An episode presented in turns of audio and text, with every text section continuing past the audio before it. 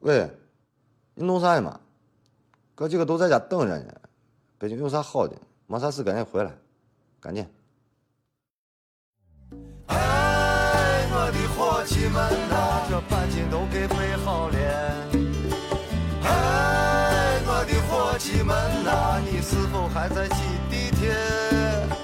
哎，我的伙计们呐，你啥时候回西安？我的伙计们呐，等着你回西安把伙计见。聊动漫看生活，这里是生活派动漫播客拆漫专家，我是小山。此时此刻我在北京，糖糖在西安。那因为西安最近遭遇了大雪、风雪、冻雨的三连击，导致高铁停运，所以他也滞留在了家里。那我们原定的录音计划也只能推迟了。不过我真的很羡慕他能在西安多住几天，能多见几个朋友，还能多吃几碗泡馍。而我就只能像是音乐人马飞在片头这首《回西安》里面唱的。伙计们都不在我的身边，也没有人跟我撇，尤其是今年春节，不知道大家有没有在除夕那天看央视春晚呢？那往年家里面电视播春晚的时候，我基本不是在看小说，就是在做数学题，要么就是嘴角带着一抹邪魅狂狷的冷笑，心里想着，哼哼，我倒是要看看你有多难看。但是今年央视春晚陕西西安分会场的《山河诗长安》这个节目实在太好看了，好看到我放下了手里的数学题，全神贯注地看李白怎么从唐朝的长安穿越回今天的西安，来跟大家一起过这个龙年的春节。当时全国各地的好朋友都纷纷发微信跟我说：“你们西安这次赢翻了。”所以在今天这个原本应该上新的日子，我们决定重播一期《拆漫时空旅行团：长安三万里盛唐长安游》，带大家用声音感受唐代的盛世长安和今日的网红西安。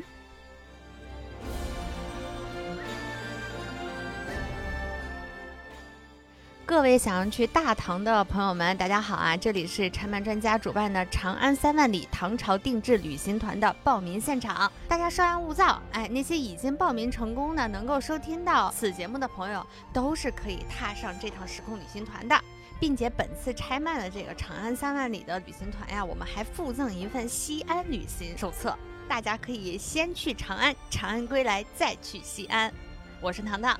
我是小山，我们是今天这趟旅行团的负责人。哎，熟悉拆漫的朋友都知道啊，就是我跟小川都是西安人了啊，而且我们还同一家医院出生。嗯生前长后的脚，啊， 对，小时候住的同一条街上，然后机缘巧合呢，我们就开了这么一个旅行社来接待从现代想要去到我们大唐盛世的这些朋友们 啊。那最近很多人都来向我们咨询啊，要去东土大唐，还有什么大嗯哼唐盛世都应该怎么去呢？要准备些什么呢？哎，让我们给安排安排这个长安城的吃喝玩乐，啊什么一条龙行程啊什么的。嗯哎，我跟小川就传吧了传吧，觉得哎没问题。我们俩最喜欢就有别人做攻 略，我俩出去玩的时候，那个攻略那个表列的老长了。嗯，然后我们今天还有一个神秘嘉宾，嗯哎，在最后呢，会跟大家去详细的介绍一些真的是特别有意思的西安的吃喝玩乐的一些指南。其实西安一跃成为网红城市已经很多年了啊。 嗯，旧的眼光来看，西安基本上就是躺在功劳簿上睡大觉的那 种。然后漫天黄沙土土 的，对，就感觉大家的评价也是去完了那个主要的景点儿之后，他就不想在这个地方再待着了。嗯就是，但是现在的西安已经完全不一样了。 嗯，真的是有很多吃的、喝的、玩的、乐的，你光办上，你一天都不一定能走完那些主要的景点儿，拍完美照，又来了一个长安三万 里。尤其是最后那一 句，只只要要诗在诗在，书书在在，长安就会在。在。哎，糖糖，我看完了以后就是说，哎，这个东西应该把那个西安城墙上那个什么什么银行啊，什么那个牌子全都换掉，换成这个。 就把它焊死在我们城墙上。 对，嗯，我相信很多朋友也都看过这个《长安三万里》了，嗯哼但是我们还是来跟大家简单的来说一下它的剧情。因为会特别特别简单，对， 哎，一句话能概括吗差不多。 ？OK，那《长安三万里》的这个故事，它发生的那个时间点，其实是在安史之乱爆发之后的几年。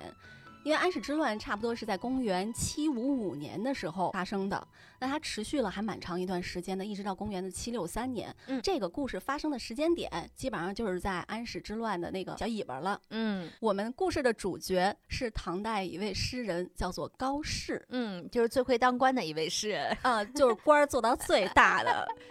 这个故事其实它主要用的是高适和他生命中的一位知己，同样也是唐代成就几乎是顶级的一位诗人，就是嗯李李白嗯他们两个人一生中的几次相遇又别离，串起了唐朝从盛转衰的这个时间点。就说白了，就是一对好基友。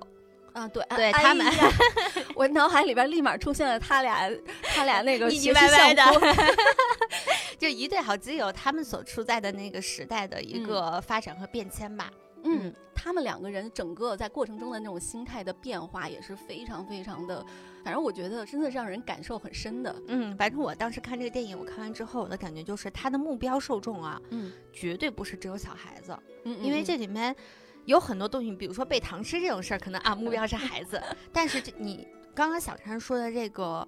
电影它真正想去传达的很多你需要去体会到的一些非常复杂的这种情感变化，嗯嗯它其实是真的你有了一定阅历，并且嗯，你经历了最近这些年的一些波动之后，嗯嗯，你会特别有感触的。我们说的这个波动绝对不是指政治方面啊，啊，它其实是一个经济方面的嗯一个呃，算是一个衰退吧。嗯哎，可不可以就是拿来比较一下前两年日本一部动画番剧叫嗯《平家物语》？嗯山田尚子监督的这个《平家物语》，它同样聚焦的是平家由盛转衰的那一段历史。这个时期肯定是充满了很多戏剧化的故事的。是的，而且唐朝，我觉得它真的是一个会让人充满想象力的一个嗯时代，因为对它确实是我们的顶峰。它不仅仅在政治啊、经济上是处于顶峰，文它同化样对，因为它是嗯一个可以说是中国历史上极其少有的非常开放的一段时间。嗯，是的。那我们现在就要给各位旅客，哎，哎来跟大家讲一讲这个时空旅行团要开团之前呢，大家都要做一些什么样的准备。嗯其实就跟我们现在，如果你要去国外玩的话，嗯你也需要收拾行李呀、兑换货币呀、对哎，了解一下当地当的地有风土民啊情有什么玩儿的、什么吃的呀。还有什么事情不能干？干了以后可能会死翘 翘。 啊，是，然后我们是一个非常良心的旅行团，绝对嗯不会干那种非常恶心的事情，就 对啊什么强买强卖啊，不会不会不会。所以在成团之前，我们要先把这些信息跟大家讲清楚了。嗯嗯哎，每个人呢都会收到一份小小的旅行手册，然后完了上面就会把我们今天说的这些信息呢，哎，罗列的很清 楚。哎，你说的这份旅行手册是不是把咱们这一期节目转成文字版？哎，对对，是这个意思。那我们先来说第一件事儿啊，就出门旅行最重要的事情，那就是花钱。 嗯哼哎，没钱寸步难行。。对你拿上人民币去以后 是绝对是花不出去的就算你是特种兵旅行，你也是得有一个基本的一嗯个资金的这个打底的。，那唐朝可不像我们现在啊，它也没有什么手机支付，能做梦。对嗯 那你要是想在长安买买买，你就必须得有人家当地的货币。嗯哼，嗯，所以我们要兑换货币。当然啦，大家不用担心啊，这个汇率问题呢，我们拆慢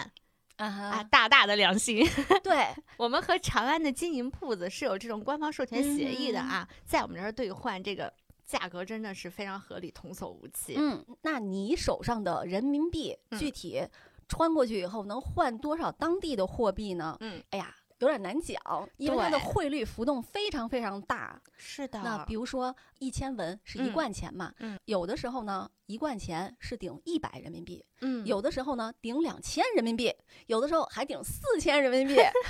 这个就大家靠命吧。哎对，所以我们这个旅行团是这样，就因为为了给大家安排一些非常上乘的旅行的项目。嗯所以我们呢，一般就只会挑选那个拔尖儿的那些石头，哼，嗯对哎，挑选出来跟大家讲讲最好的状态是什么样的。啊，我啊也谁也不想穿 过去吃吃糠咽菜的过苦日子，成天还喝吃馊水。对，所以它就可能会是唐朝的各个时段下，它最好的那些状态下的呈现。嗯它并不是一个完整的某一个年号下的一个连续性的一个嗯旅行。哎，大家你们想，你就想想是哈利波特那个校车，哎，可以哎碰、去那儿，可以碰去这儿就行哎，那了。你这么说点不要脸的，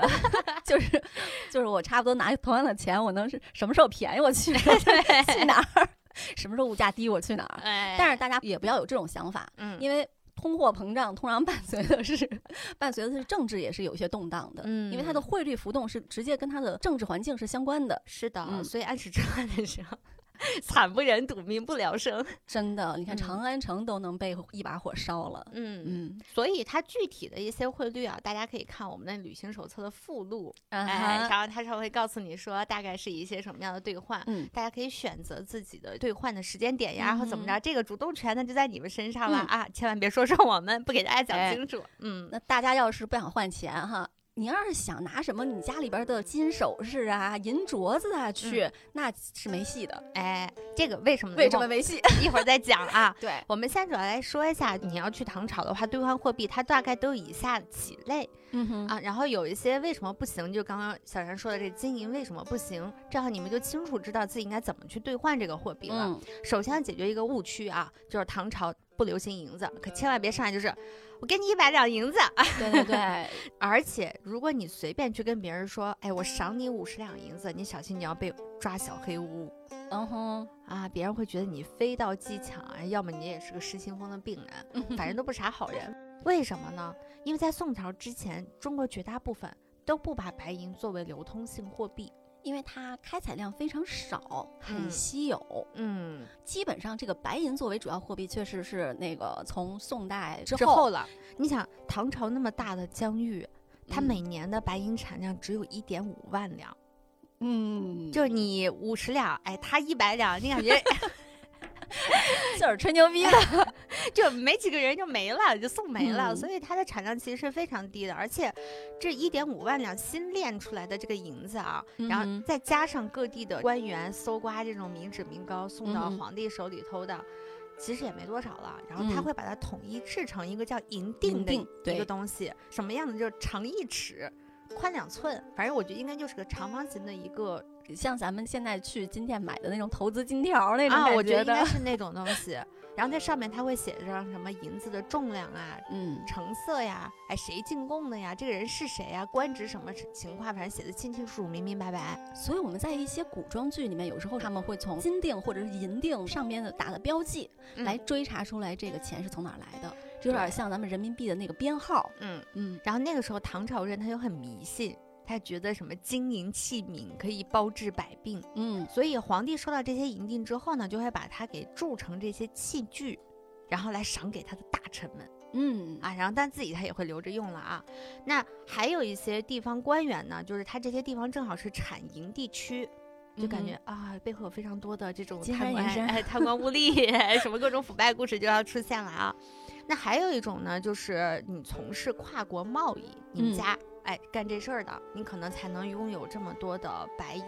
去作为交易的手段。嗯哼，所以说其实这个就是大宗交易才可能会涉及到吧。对，哦，嗯你去那儿玩儿，你拿出一锭银子来，你给人家，人家敢收也找不开呀。所以嘛，我们总结一下刚刚说的啊，就是这些银子它有几种来源啊。第一就是嗯皇上赐我的，嗯哎，皇家赐物，时间产地门儿亲，这叫嗯合法收入，前提是你当官儿啊。另外一种呢，地方官员送给你家里的，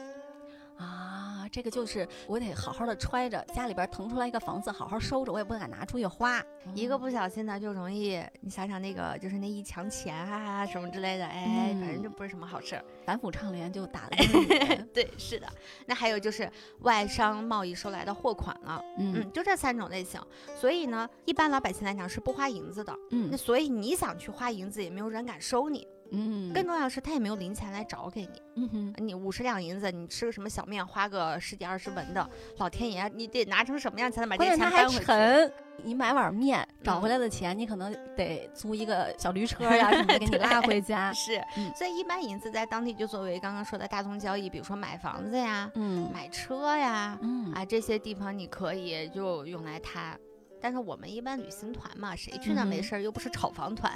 耶不用不用，大家大可不必。所以我们一般就是换铜钱，嗯嗯，铜钱也就是我们所有人所熟知的开元通宝。说到开元通宝这个东西，在西安啊八九十年代随便挖一挖，不用八九十 年代，不用，一直到零几年，我们住的那个小区挖地下车库，嗯还挖出来好几大罐儿。然后嗯我爸他们单位呢，就把这个送给了陕西省文物管理方面的那个人家说太多了，不真的要是真不要。我爸他们送过去了， 嗯，人家说我们这真是太多了，没啥用处，你拿走 吧。然后他们就瓜分了。我爸给了我一个，我把它穿在钥匙链上，当了很多年的这个护身 符。然后后来钥匙丢 了，你后来你后来想想，这东西不知道被多少人摸过，所以这个地方我觉得就要跟大家解释一个事情，就是开元通宝不是开元年间嗯，对对对，制造的钱它币，更早一些，它要早很多，嗯，它是唐高祖李渊印的钱，哦，那个时候它的年号叫武德，嗯所以离开元其实还有很长一个距离。嗯哼，他给自己取这个名字呢，寓意是开辟新纪元，走进新时代。怎么回事？这个这句话怎么那么耳熟？所以说这是一个放之四海皆准的一个道 理，古人对是有大智慧的，所以你看，人家一直沿用下来了嘛，嗯嗯嗯一直到唐朝结束。所以唐代既没有武德通宝，也没有贞观通宝。嗯无论是李世民也好，还是武则天也好，还是后期的其他皇帝，市面上流通的一直都是开元通宝。当然，你偶尔也能看到一些写着“乾元重宝”“大历元宝”，嗯但因为它发行量实在太少了，就不占重要地位，就是主嗯哼要还是开元通宝。嗯，如果大家换了这些稀有的、发行量很少的货币的话，嗯你到那儿没跑到那个时间点儿，嗯，，你还用不了哎，是的，好惨啊！ 人家肯定一把钱砸你脸上，滚出去。是，所以嗯就是如果大家要兑换的话，就是开元通宝。但是呢，大家可千万不要说一上来就是想着那个词儿叫腰缠万贯，嗯哎，就说我要兑一万贯钱，沉死你！因为钱它是很重的，比如说六十贯钱大概就是五百多斤，嗯，五百多斤，六贯 钱也得要五十斤。你要腰缠一万贯，哎，你想想那个，这这这真的就是个形容词了，求求你了，把它当个形容词。而且你，腰缠一万贯吧，你且不说太沉了，嗯二是没有用啊。嗯你像唐代的时候有一个啊，我忘了叫什么名字了，嗯，他就是特别喜欢出去玩儿，而且他玩的还挺花哨的，他一天也就是花一贯钱。然后一年三百六十五天就是三百六十五贯，嗯他就能小日子过得很滋润了。嗯， 所以你这一万贯，你顶他花十年， 他说对花不完。所以大家最好是做好一个预算啊，嗯就是大概你要带多少钱过去，然后换大概多少贯钱，每一天带在身上大概带多少那这个东西就涉及到了，我得知道那儿的物价，我才、能知道，哎，我想过什么样的日子，我就嗯需要对应的换多少钱。嗯是我可以过个过个农民的日 子，呃，比他他就比较惨 啊，就因为因为确实是古代的农民是非常非嗯常辛苦的，太辛苦了，哎，现在也很辛苦，嗯。所以就是我们大概在附录手册二有一个物价表，大家可以去参考一下。我们可以给大家先捡几个比较简单的，跟大家说一说，嗯嗯嗯大家心里有一个大致的一个嗯你给我们说一个可以跟现代对应上的一个购买力，一贯钱可以兑一千文，嗯哦哼就是一千个开元通宝。普通的一斗酒，哎，李白斗酒诗百篇的那个斗酒嗯哼，要一百五十文，嗯好一，点的酒呢，一斗就要三百文。嗯，三斗酒下去，这一贯钱就没有了哦啊！哎，这李白真是挺能喝的，哎，但是你 你听我说啊，关键你得知道这一斗酒大概是多少，嗯一大斗的这个斗酒，一斗是十二斤，嗯嗯嗯嗯嗯，小斗的斗酒呢是四斤。那理论上也，也都应该够喝了，可以了，十二斤。虽然唐朝那个酒那个度数一定没有我们现在的这种四提斤纯，，对，啊大家听到这里肯定是觉得李白特别能喝，嗯，但实际上呢，我们后面跟大家 讲讲李白到底能不能喝。 对，说不定说不定你去了以后也是一天一斗 酒，一天一斗酒。一斗酒就少啦。哎哎，一天一贯钱的喝那个酒，三大斗。嗯啊再比如说，长安最有名的馆子，它里面嗯哼它都会有各种各样的宴席，就是那嗯种开宴，嗯像什么北里名花宴，光开宴就得三百文。这个名花儿，那肯定就有女孩子在里面了啊。嗯北里名花，嗯，然后长安还有一个特点就是，你天一黑，你这个钱就得往上翻一倍。哇哦，就是说，你开宴是三百，可能吃吃喝喝天黑了，你就再翻一倍，就是再掏个六百文，哦，一晚上一贯钱就没了。这还只是一部分，你搁那儿泡一天，哎，反正我觉得这蛮贵的。嗯 出门旅行其实大家时间长了走走就还挺累的嗯啊，都想打个车呀，然后或者是怎么着也得骑个自行车吧。嗯，对吧？反正我在欧洲当时旅行的时候，就是真的是打不起车，太可怕了。嗯嗯，你在日本应该也是一样就是，所以我憋一憋啊，打一个就是小一千日元没了。啊，是，所以就是在唐朝也是这样，跟大家说一下，如果你们真的是走累的话，如果想叫个车，大概嗯是多少钱？啊就是那边呢，它只能雇车，就是它嗯这个车是一头壮牛加一辆双轮车的一个嗯哼配置，你雇车嗯的价格大概就是每载重一斤走一里路是一文钱，哥，我觉得还行。还可嗯以。但就看你要不要更高级一点的车，那在这里，我其实是建议大家叫车的，因为嗯你走在路上其实是有风险的。哎，那时候大家非常的讲身份嘛，嗯，你老百姓遇见当官儿的你就得让，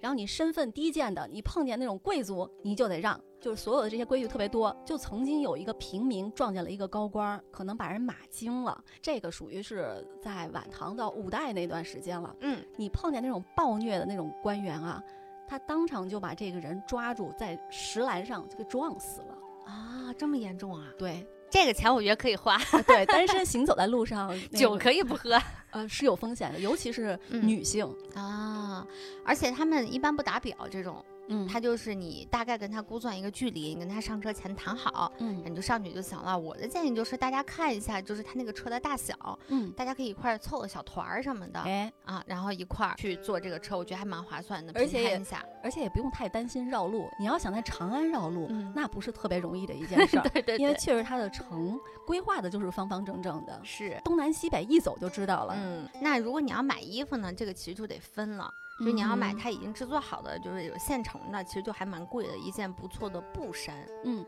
就得一千文，嗯，一贯钱，对，还挺贵的呢。那个时候人们不都是包头巾嘛，嗯一个头巾是一百文，鞋子是我觉得最便宜的，也嗯是一百文，但那个鞋子就不知道是什么材质，就不估计太是清布楚鞋了。嗯嗯，如果要做的话呢，它其实就便宜很多，但它耗时就会比较长，因为那个时候什么定制。对，就是你布要是料啊什么的，你看高定，高定肯定贵没有它便宜。啊。我个人觉得它为啥便宜，是因为它很多时候它可能也没有那么多设计，就是裁吧裁吧，然后缝成一个嗯衣服的样子，你能穿就行了。嗯你说那高定，那可人家有设计，有花儿，有有什么这样，而且不是一般的老百姓能穿的。对对对，而且它制作时间有点长。嗯如果咱们只是短暂旅游的话，我其实不太建议大家在那边定制衣服的，没啥意嗯思。嗯然后那个至于买不买吧，我觉得你买回来你穿吗？我就很想问了，那个质感呀啊买呀，嗯这肯定得买呀！你在那儿买完了以后，你咱们不是那个长安玩完了以后还得到西安吗？啊，可以，哎，用上了。哎哎哎，我觉得可以，哎这个这个好，这个好哎，呦， 我真的是一个这一罐钱可以抠抠花搜搜的 人。排除掉大宗买卖，就是刚刚我们前面说的买房的这些以外啊，我觉嗯得最贵的应该是逛逛平高房啊，找找小姑娘之类的对啊、因为你去真的不能空手而去。哦哦，还得带礼物呢。而且你看啊，在电影当中不是有一段吗？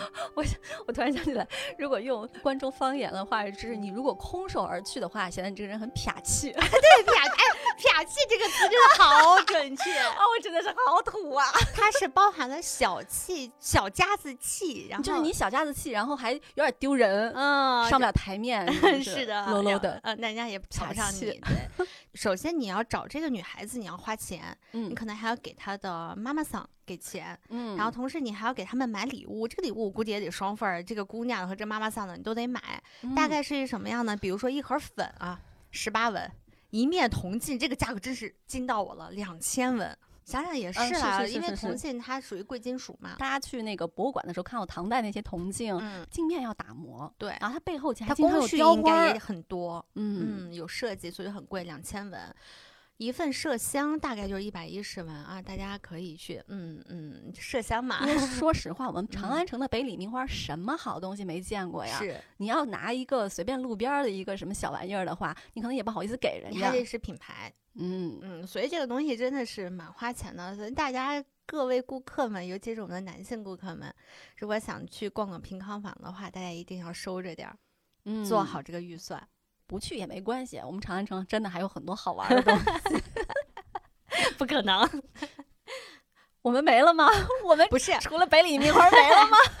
平康坊是一定要去逛的，这个嗯可以对对在对之后跟大家介绍啊。 虽然平康坊花销很贵，但是还是很值得一去的。大家在《长安三万里》里边看到那些诗人，嗯他们在里面就是吟诗作对呀、什么的。嗯如果你要想到碰到名人的话，去那个地方几率是很高的，啊，所以贵点还是值得的啊，还是可以去的。就是这些，我们就简单的跟大家举举例子，大家大概知道一下唐朝基本的物价水准是什么样子的，嗯哼做好预算，然后让自己别那么辛苦，背太多钱在身上也不安全。嗯，那说完钱，就该说说语言了。大家嗯出国的时候，是不是都会存在一个语言问题？对，那虽然咱们现在不是出国，但是呢，去到唐朝，你是不是也得了解那边的语言啊？嗯，大家可能以为唐朝他说的是陕西话，秦朝他说的也是陕西话，其实那并不实际是啊上啦是不可能的，对，因为根据古汉语学者的研究，历史上古代汉语的发音大概经历了三个时期的变化，分别是上古音、中古音和近古音。啊那上古音是西周到汉朝的汉语发音啊，嗯中古音是指南北朝到唐朝的汉语发音，近古音就是从宋朝到清朝的那个汉语发音了，就是这是普遍的一个分的方法。嗯那我们肯定就要涉及到中古古音，嗯，中古音跟现代汉语是有非常常大大的的区区别别的。嗯，不过大家不用担心，我们拆麦给大家非常贴心的准备了这个中古语音翻译器。因为唐朝的首都是长安啊，就是我嗯们现在人的理解，就是一个国家的官方语言，它一般都是根据首都的这个方言来确定的。比如说我们的普嗯哼通话就是以北京方言为基础嗯来设定的，所以你们可能会觉得，哎，那普通话是不是就是以长安当时的方言来设定的？其实并不是，那个时候唐朝的官话叫做洛阳雅音，嗯，也叫做洛阳读书音。所谓洛阳读书音呢，它既不是古代的洛阳方言，也不是嗯今天的洛阳方言，而是古代洛阳太学里的老师们教学生时候使用的标准读书音。嗯，然后我查了一下，这个读书音大概有一点类似于我们现在的闽南语。啊，我觉得这个跨度真的有点大。他这个还真的是非常有道理的，因嗯为胡人入主中原之后，原来的那些中原地带的人呢，他就不断的向南迁，嗯，迁啊迁啊迁啊迁啊，就把这些古汉语的发音带到了南方。所以嗯现在大家很多时候去看一些介绍古人是怎么读诗的，嗯，有很多这样的视频啊什么的嗯，他用的都是古音，对，嗯，差不多闽南语那边。其实我们在上学的时候，老师应该都有讲，就是我们那个韵脚，它其实嗯哼不是按照我们的现代汉语的这个韵脚来排布的哎。嗯，大家在读一些古诗的时候，有时候会觉得，哎，怎么这不怎么押不韵押啊？韵呀、其但实实际上是人家的语言跟你的语言韵脚不一样。 对对，所以其实陕西人去长安没什么太多语言优势。那我们 你这就 是说， 大家都得租对对，这个钱都得花。啊，陕西人也跑不了。是，不信我们给你们读上两句话，啊你们看能不能听得懂啊？还嗯是挺有意思的。枪针看瓦光，你这地丈香，嘎都忙先瓦，德都思过夯，唉，太八荒。 这是什么鬼东西？啊 你你你你再来下一句。两嘎黄鬣芒翠柳，一行八落挡蹭藤。香寒色岭岑秋雪，门罢东挪茉莉扔。大家应该鸡皮疙瘩都起来了。 其实就是“床前明月光，疑是地上霜，举头望明月，低头思故乡哎，我的那个啊啊，是两个黄鹂鸣翠柳。一行白鹭上青天，嗯窗含七岭千秋雪，门泊东吴万里船”。。哎，那那个我刚说那太八荒呢？太白兄，哎李太白。那如果像《长安三万里》一样，如果大家去到了那个时候，嗯在路上嗯看到一个人，他在读唐唐的刚才读的那句话的话，嗯，你都静不夜知道思他是李白，哎，你就错失了一个要签名的好机会。是的。所以当时对于很多人来讲，唐朝的官话也并不是一件好学的事情。嗯那时候从国外来到我们这儿来留学的很多，比如说日本留学生，嗯他们跟我们一样啊，我们是嗯哑巴英语，他们是哑巴汉语，说难一点儿，写还容易一点儿，嗯所以很多人都会用写字去交流。那我们也一样啊。具体怎么交流呢？有很多的语法问题，我们就不跟大家赘述了，主要教大家两句话。你小瞧了我们的顾客们呀，大家都是九年义务制教育读出来的，那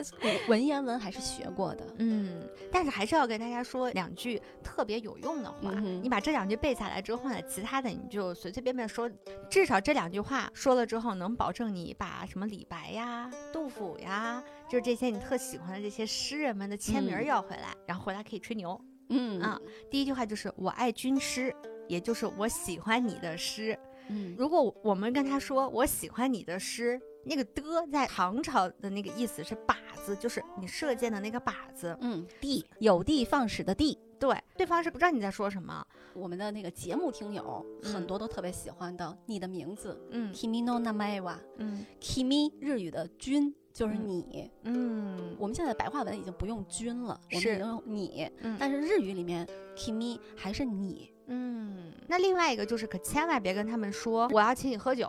嗯你得说我要请你饮酒或者吃酒，因为喝在那个时候它是吆喝的意思。吆喝，或者是就是喝止。对对对对，为什么要凶这杯酒？所以就是我要请你吃酒，我要请你饮酒，连起来大概意思就是我特别喜欢你的诗，我想嗯请你喝个酒，你能不能给我个签名儿？哎，就这么简单。另外啊，就是你要在唐朝碰到一些大官儿，嗯哼，千万别喊对方大人，嗯，哎，一个不小心人家就会觉得你在认爹。 哎，那不是挺好的吗？就是我们现在不是都会说是叫爸爸，那你万一一个不小心认了，像哎安人家觉得你不配。安禄山是吧？对，所以就是千万别瞎认爹啊！就如果你要碰到一些官员，比如说告示，因为因他又是诗人又是大官儿，嗯你想跟他对话的话，你可以称呼他就是信家官爵，比如说哎钱尚书之类的。我们在那个《长安三万里》里面，不是大家都称呼高中丞、对对对，嗯就这意中思。丞，是，或者是高公，哎不那是可千万别叫高公公啊，就是高公。哎，嗯还有像他的官别名称，嗯就比如说张县令，嗯嗯，嗯这种的，这才是正常的去跟当官儿的人称呼的一个方式。嗯啊，千万别叫大人。大人这个词儿其实是很后来才会有这个官员的这个含义在里头的。啊我看到有一种说法啊，嗯为什么后来变成大人了？嗯官场中慢慢的开始变成下级对上级的谄媚，啊就是我把你，我把你当爹啊，然后我就变解成释大人，通大了。人，大人，大人，就这么叫起来了。哎了解了。那自称呢，就别说我怎么怎么样了，嗯听不懂啊。我想喝碗稀饭，我想吃个什么，听不懂嗯啊，你就就跟他说奴。你也别瞎想，这个奴呢，它在唐朝的含义其实非常非常非常广泛，嗯，它他确实也有我们刚刚说的奴才，嗯，这个意思，但它其实是各个阶层都会接受的一个给孩子起小名的一种方式。啊所以我跟你说，奴怎么怎么怎么样，就是小可爱我怎么哎怎么怎么样。对小可爱这个词用的 好，就尤尤其是女孩子也会用的很多，就是嗯它是女孩子闺名当中会常用到的一个字。更多的是父母对于孩子的一种怜爱，嗯，哎哎，，我们家小可爱怎么样了呀？哎，这种的，嗯，嗯如果你只会白话文的话，你其实适合去宋朝之后，尤其啊明朝。你像朱元璋，基本上是一个半文盲了。 我在看一些书的时候，它里面就讲到那个朱元璋是怎么下圣旨的。 嗯，那个时候不是倭寇特别多嘛，他嗯下了一道圣旨说：“奉天承运，皇帝诏曰，告诉百姓们，准备好刀子，这帮家伙来了，杀了再说，亲 死。好直白 哦，如此之白话”。还挺棒的。 所以我们去到那个时代，其实是嗯嗯，那下面这个呢，就是旅游当中免不了你会碰到很多磕磕碰碰，嗯比如说这个商家卖的东西不好吃，他多收你钱了、嗯啊，怎么着的就用上骂人这件事情。嗯哎，我们现在其实出去玩儿的话，也会学学当地骂人话。说白了，在必要的时候是一种自我保护的手段。我嗯都是当语气助词用的啊，。所以下面这段呢，未成年小朋友请不要听了，在家长陪同之下也不要听了。 我觉得现在我在拆办听友心目中已经是一个脏话连篇。 对，但唐朝的这个脏话烈度，我觉得跟我们现在比差太远了。嗯，你比如说啊，他更多的去骂的就是，哎，你是畜生，你去死吧，嗯这已经是他们烈度啊很高很高的了。啊，而且那个时候他也不流行问候女性亲属，也不流行把各种器官挂在嘴边儿，哇哦，就骂的好还。棒哦，骂人还骂的非常的文绉绉， 好棒！你比如说他最流行的骂人是农民， 咱们从小嗯，是不是经常也会听到别人骂人的时候，嗯会用这个词，是就好奇怪啊！我小时候就觉得，为什么要骂农民啊？农民伯伯种地很辛苦，你们为什么还要骂农民？原来这个是由来遗已久传的，对，那个时候他也不叫农民，没有这个词，嗯，他叫田舍，他有个田舍系列，比如说田舍汉、嗯田舍，儿、田舍奴、田舍狼，反正都是骂你的。嗯啊，比如说啊，太宗李世民有一次骂街，就是他朝堂上真的很生气，下班之后就气冲冲的找他老婆诉苦，说啥呢？就是会杀此田舍汉，嗯哼，就翻译过来就是我有机会一定要杀了这个农民。你猜猜他在骂谁？这个人其实大家都知道了，著名的历史剧情嘛。然后长孙皇就问他：“你怎么了呀？谁又惹你了呀？”李世民答道：“魏征这小子太不尊重领导了，经常当我的面就直接提意见。”哎，他要杀掉的这个人，骂的忠这个 言人逆耳，利于行啊。就是魏征。咱们前面说了，唐代的诗人他们经常会在一起玩儿嘛，读读诗啊什么的啊，嗯又炫一炫自己最新的作品。嗯有一个场景就是在一冬天，在一个酒楼里面，嗯那肯定也有很多的歌姬啊什么的、嗯在那儿。王昌龄、高适、王之涣这 三位唐代非常著名的大诗人，他们嗯三个就在一块儿，可千万别觉得高适不去这些地方。哎，去的去， 当官儿的肯定都要去那些地方的，嗯不能不去啊，嗯嗯， 不能不去。真的是不能不去的。啊哎，他们就在那些姑娘们身后坐着，就在那儿打赌，说是嗯这些姑娘会不会唱我的诗啊？嗯而且他们还要比看谁的诗被唱的最多。啊，王昌龄的“寒雨连江夜入吴，平明送客楚山孤”嗯啊，这个有姑娘唱了。嗯，那高适确实的好啊。对嗯，高适的有一首《开妾泪沾衣，见君前日书》也被唱了。嗯那王之涣呢，就一直没人唱，哎，挺丧 的。就另外俩人就嘲笑他嘛，你写的，你看看都没人唱你的诗。对你写、啊写的好不好，你你要看群众的眼光 啊。对对，完了，这个时候王之涣就觉得哎特别没面子，他又指着里边一个最漂亮的姑娘说：“你信不信？她一开口肯定唱我的诗。嗯，”果然，那个姑娘一开口就唱的是“黄沙远上白云间”。 嗯哎，王之涣就特别高兴，就跟另外两个人说：“田舍奴，我岂忘哉？”就是你们两个农民，看看我我不是胡说八道吧？所以这个时候，我觉得在这种场景之下，农民他肯定不是一个单纯的骂人的意思，就是调侃， 有有点类似于我们现在有很多时候说，哎，你个孙子怎么怎么怎么样的，嗯嗯嗯嗯嗯嗯 所以好过分哦！你这个是伦理梗好吗？嗯，对啊，嗯，因为那个时候他骂人主要是看这个社会的那个身份的阶阶层，嗯，你现在是一个做生意的人，你现在可能在我和糖糖面前可能抖两下吧，但是你要回去以后，你但嗯你就完了，对，嗯 你谁都。你能踩一脚。就是农民是可以骂你的，嗯，你看那个在电影当中，李白他去敲门，想是说让人家读一下他的诗，人家一听李白家是一个商人世家，就直接给嗯他轰出来了。对，因为古代的他那个阶层的排布士农工商。对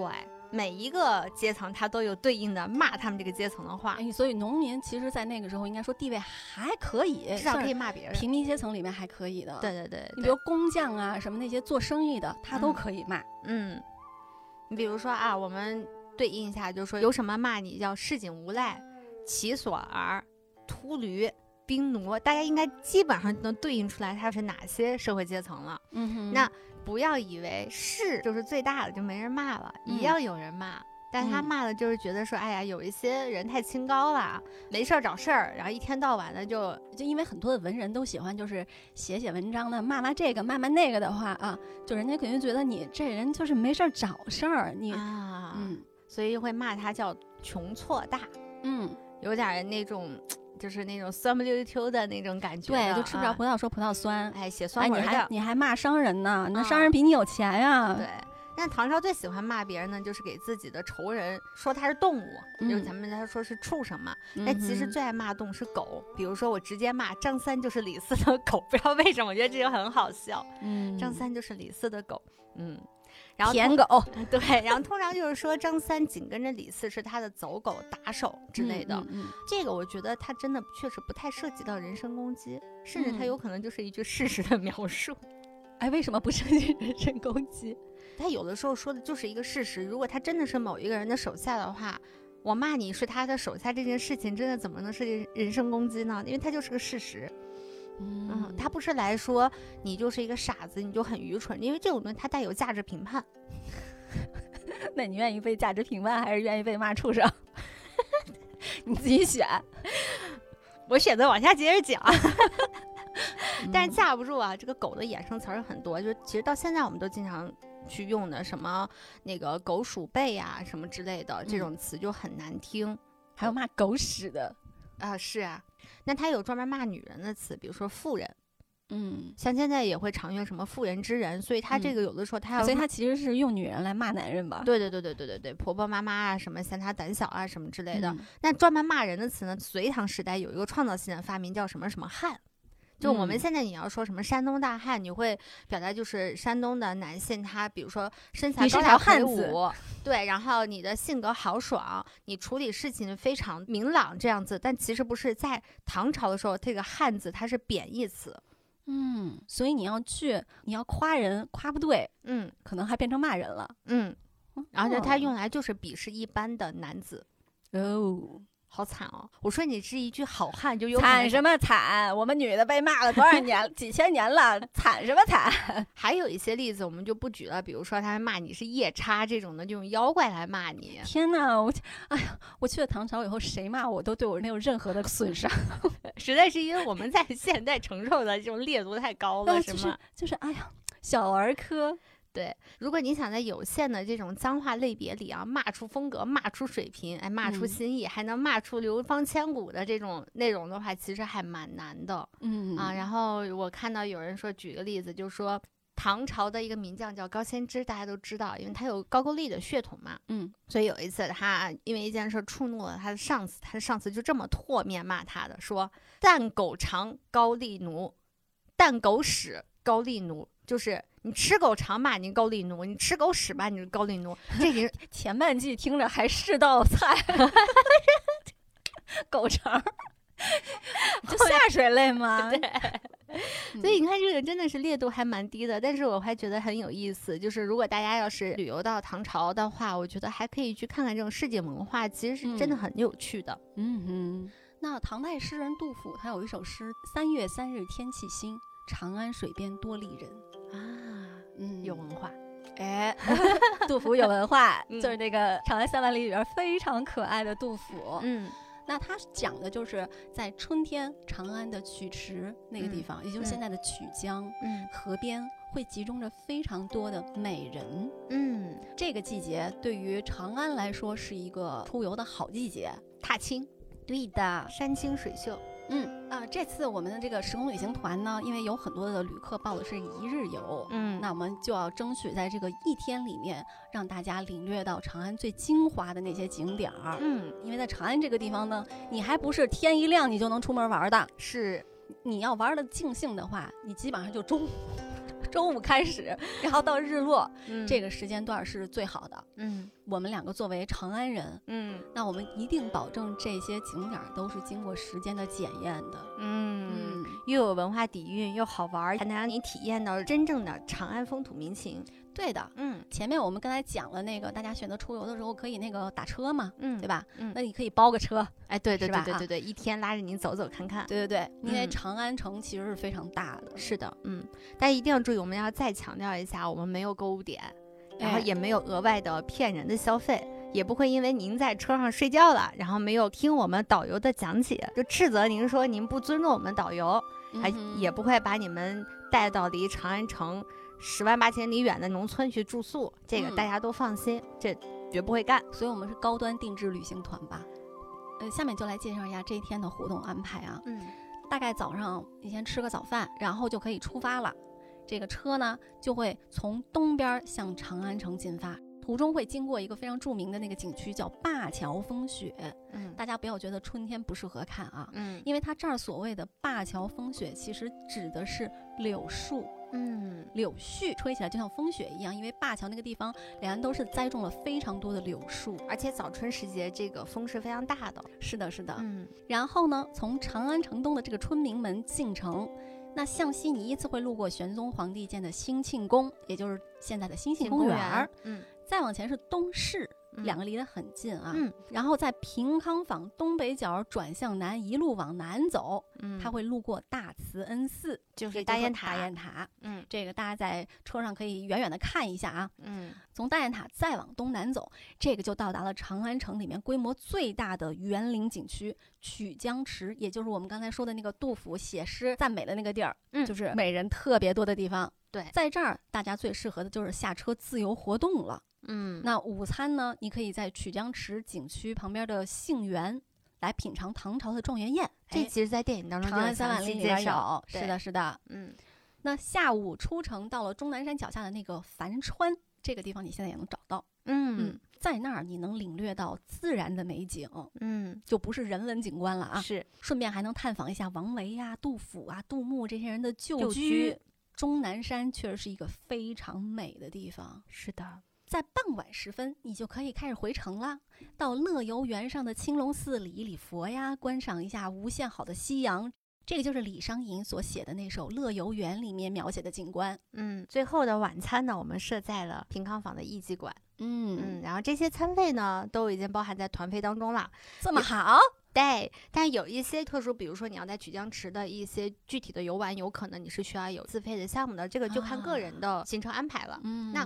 刚刚其实前面小山已经简单的介绍了灞桥风雪到底是怎么回事，就是嗯哼柳树下面被风吹起的柳絮飘飘扬扬，就像嗯下着大雪一样。听着我就鼻子就不行了。 那其实灞桥这边还有一个很有意思的地方，就是那个时候，如果你要送别一个朋友，他要离开长安去到别的地嗯嗯嗯方的话，一般都会送到灞桥这个地方，因为这个嗯应该也就是长安城的一个边界了。到这儿之后，你在桥头上你要去折那个柳枝，嗯哼你要把这柳枝送给你的朋友，才能算完成了整个送行的这个流程。因为柳枝柳和留哦，留留下留一留你，留一留，你这是个谐音，所以送人柳枝就是表达就是依依不舍的这样一个那你情会感。送石榴的？，啊，应该也有吧？哎 我瞎石榴编那个的时候有没有啊？ 我哎，我不知道哎，对吧？那啊咱不们是那不是我们的市花吗？啊，对。 它不光有留人的意思，还有说寓意他人去他乡，可以就像柳枝一样，在那个地方可以随遇而安，哦可以插土救活、发展壮大的这样子的一个意思。哦，有这么啊多说法呢。对，所以就《诗经》当中有一个名句，就是“昔我往矣，杨柳依依；今我来思，雨雪霏霏”，其实就是这意思。嗯，其实，在我们小时候，灞桥那个地方还是挺偏、挺荒的嗯。而且那个时候灞河治理的也不好。嗯，嗯但是现在去已经完全不一样的所以景象了。是，所以在我们之后的西安的旅行手册里面，就会详细给大家来介绍这一段啊。那过了灞桥，刚刚就说了，我们就到了新庆宫。新庆宫是干嘛的呢？ 皇上的一个小主别要墅这个，主要这个就是玄宗嘛和杨贵妃的爱巢啊啊，这个事情就很不一样了。。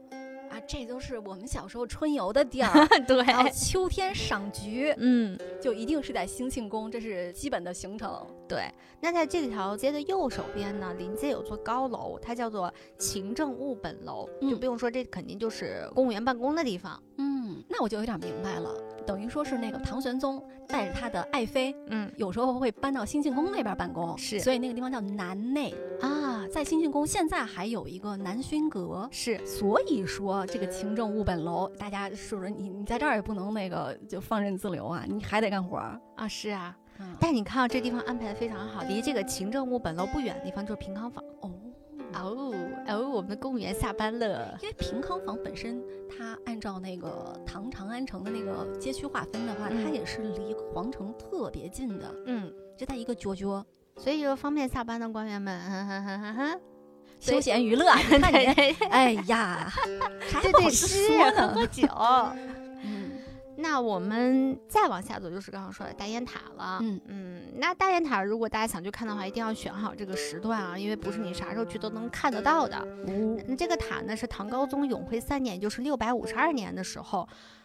玄奘嗯取完经回来之后才去建的。所以说，就是玄奘把经书取回来以后要收藏，嗯并且他在那儿翻译，翻译，就嗯，在里边住了好些年嘛。对。所以如果你要在这个时间点之前过去的话，它是没有的。在唐的开国的，比如说武德、贞观年代是没有这个塔的嗯啊，连李渊、李世民他们都没有见过。我明白了，嗯你这意思就是这个团我不能只去一次。那那那那，你看这个事情我都一直没有好意思说的那么明白。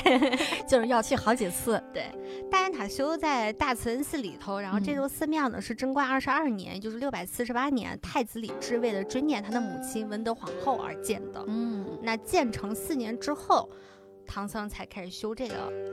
大雁塔。嗯啊，所以大家一定一定千别搞错这个关系。嗯那大雁塔这个名字呢就很有意思了，它的来源呢是说，呃，玄宗所记载的这个《大唐西域记》里面就讲他在取经道路上听说有一只大雁以自杀的形式拯救了僧人的这个空空的肚子，就说白了，僧人太饿了，然后这个大雁呢就是，哎，自杀了，自杀了你哦吃我吧！对对对对对，然后这个和尚们就埋葬大雁的来建的这个塔， 我听着觉得放屁，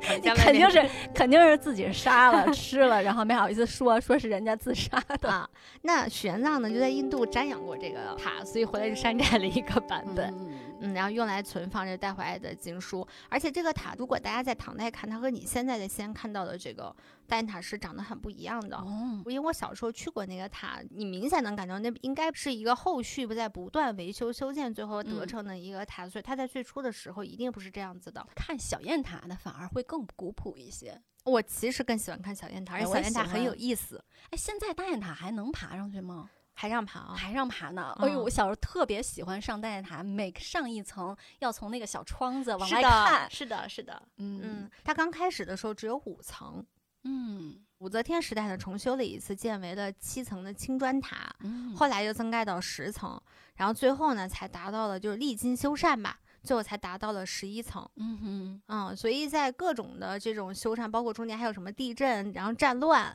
现在又剩了七层了。对对，反正就是修修补补好几次吧，所以大家也有这个心理准备啊，千万嗯不要抱着现在的眼光去看待这个大雁塔。嗯那大雁塔再往东南走呢，就到了曲江池了。嗯哼嗯，曲江池一带是刚刚有说了，是我们最著名的园林风景区。嗯哼，它有一半是在城内的，一半是在城外的。那原本这地方它是个天然湖泊。嗯，说实话，我原来并不知道。哎，我有点 get 到了哎。这个曲江池，你嗯你就像现在在北京嗯那个圆明园啊，嗯早些年间周围是一片荒地，就包括颐和园，嗯就周围全部都是农田。嗯，那其实，在曲江那个地方也是的，因为它已经是在这个长安，一般来说是一百零八坊，嗯，在一百零八坊的最边边边边边边边了。对。那它为什么叫曲江呢？是因为它是一个南北长而东西短的一个湖泊，嗯并且它西岸弯曲，哦，所以才取名叫曲江。嗯那在玄宗皇帝时代呢，经过人工改造，引来了更多的水流，那它整个水域这个水面就扩大了，扩大到了差不多七十万平方，还蛮大的。嗯，嗯，很难想象啊、皇上真会享受。那个地方相当于现在的公园儿，对，平民也是可以进去的。嗯，我觉得这里面还有一个小的一个误区要跟大家解释一下，就是大家可能现在觉得西安它处在一个黄土高原这样一个很缺水的一个地方，嗯，但其实我们古代叫巴水绕长安。哎，是的，古代我们长安的水系是非常发达的，我摸着良心说，嗯，我来了北京以后知道啥叫缺水。对，所以就是玄宗他能引这么多的水来扩大曲江的这个水域，其实是一嗯件很容易的事情。 嗯嗯，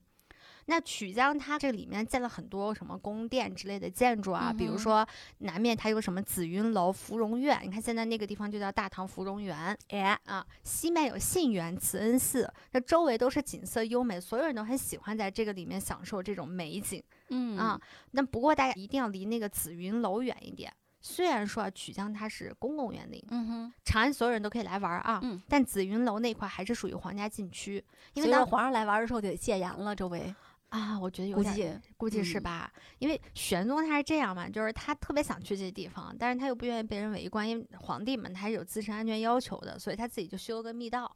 啊，专哦门有个夹道，就是长安东城墙之间修了个夹道，哦供他老人家神不知鬼不觉不扰民的从新进宫到紫云楼去玩那他乐。嗯好会享受啊！那要不然人家是皇帝呢？嗯 哎，那个紫云楼复原的那个建筑，嗯，应该就是在大唐芙蓉园里面。是的，嗯。介绍完曲江的整个这个情况啊，最重要就是来到今天我们要吃中午饭的地方，就是信源。嗯在电影影当中出现过两次曲江是宴，的，其实都是在这个地 方。基本上都是高考结束之后，高考成绩公布之后，嗯 对对嗯对 谁得了谁得了状元？对对，信源呢，它在曲江池的西边与大慈恩寺呢是一个南北相望的一个关系。嗯它叫信源呢，肯定就不用说了，在这个地方肯定有很多的杏树。嗯哼嗯，每年春天杏花开放的时候呢，就是曲江风景最美的一个地方。嗯，电影当中还专门的去解释了什么叫探花，探花对对对哎，这个地方就是探花宴举办的这个地方。嗯所以一开始呢，其实探花不是指进士榜的第三名，嗯，它只是大家在进士科室里面挑选两位最帅的小哥哥。就是长得好看的学霸呗，啊嗯，对，是这个意意思。然后邀请他们去长安城里面去采花，当这个采花大盗，让他们骑马游遍曲江附近的或者长安这种各种的园子呀什么的。对，因为在其实，在长安大部分的园子啊，除了像曲江这种开放式的，嗯，大部分的园子，它有是人家家的私人的园林，嗯，像这些园子你是不能进去的，是但是你探花郎是可以 进去采个花的。对，而且他们之间还有竞争关系，以及他们还有采花的品类要求，比如说像牡丹、芍药这种鲜花是最好的。嗯嗯，如果你能唯有牡丹真国色，呃对，如果别人比你更早一步采到这个花，那探花使还要受罚。哦嗯，如果他们都采到了，他那采花大盗回到信源之后就可以开宴了。你这个一个词儿“采花大盗”出来以后，突然就觉得，哎，果然是长得帅，还能采花，啊采花大盗。盗这采花大盗长得不好看，可真是不行。是啊， 那这个宴席呢，它其实是朝廷开宴，因为它毕竟是高考完了之后嘛，嗯啊，选拔人才之后的一个宴席，嗯那所以它一定少不了歌妓的助兴。你看电影当中就是有嘛，嗯，高适一眼瞅上那姑娘，哎，不就是骑着那个驴子对对对，还哎是呦，骡子？晚上就能见着探花郎了。对对对，然后就去到那个哇，那个场景真的是很让人心碎。高适那么大岁数， 考终于表考现出来对一个姑就娘有兴趣，考试考不好，嗯，然后眼睁睁看着自己喜欢的姑娘，就晚上要跟探花郎在一个酒席上出现了，自己连对去参加的资格都没有，然后那个姑娘还心心念念的是李白的诗。哎 太卑微了。所以这个地方有非常多的才子佳人风流韵事，嗯，更能显得这种新科进士们的大好的前程和风光，嗯，确实让李白、高适这些人看到了以后， 都觉得好心眼酸馋啊是啊。那大家吃完这个饭呢，就咱们就得消消食儿了，然后就嗯下一站就是前面说的终南山。嗯那终南山它其实就是我们现在所熟知的秦岭的一部分，对对对，所以就是在我小时候，我们家跟前还没有特别多高楼大厦的时嗯候，天气好的情况下，我们是一眼能望见终南山的。啊，那终南山里面也真的是有非常非常多的景观，嗯它有很多的玉，这个玉那个玉啊什么的。嗯我嗯们小时候去的高冠瀑布对，那个地方，真的是景色很好。是，然后大家所经常去祝福，尤其是长辈说的什么“福如东海，寿比南山哎，”，里面的南山指的就是我们的终南山。是的，你就像那个小龙女和杨过，嗯他俩住那个古墓派，啊他就是在终南山的。就包括呃王重阳，他那个修道的那地儿，他也在终南山。就嗯终南山也是一个道教名山，它也是长安当时最著名的郊区风景区。哎，现在也还是。嗯，小时候什么翠华山呀，是啊什么是的是，都是些那一片儿的。对的，嗯，那我们今天要去的其实就是樊川，就刚才其实有讲到樊川，它里面有很好的景色，也有很多诗人的故嗯居。其实樊川它从汉代起就是长安达官贵人修建别墅的地方。嗯哼，那他到了唐代，就更是那些文人呐、名流啊、就大官儿啊，他们给自己修个小别墅，因为上班儿他们还是要在长安城里边儿比较方便，嗯，但是度假那可不嗯是得弄个民宿啊什么的，是就得要到那个地方去了。是不得不吐槽一句，秦岭别墅也现在也是蛮有名的，嗯，拆了拆了，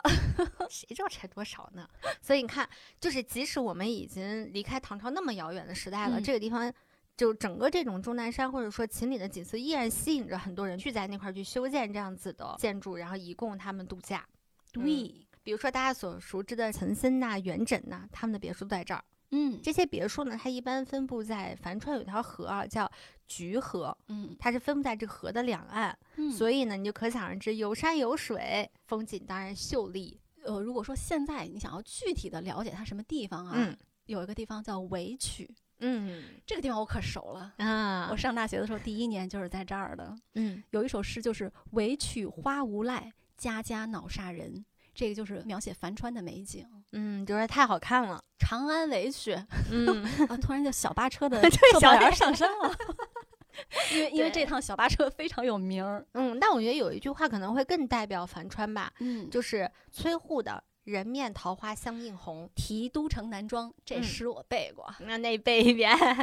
去年今日此门中，人面桃花相映红。人面不知何处去，桃花依旧笑春风。 鼓掌！我为什么会呢？因为我有一个 女儿，这这她天天正在上小学。 所以这个地方大家就可以看到樊川有多么美了。杜甫呢，就是那个缺了牙的小朋友，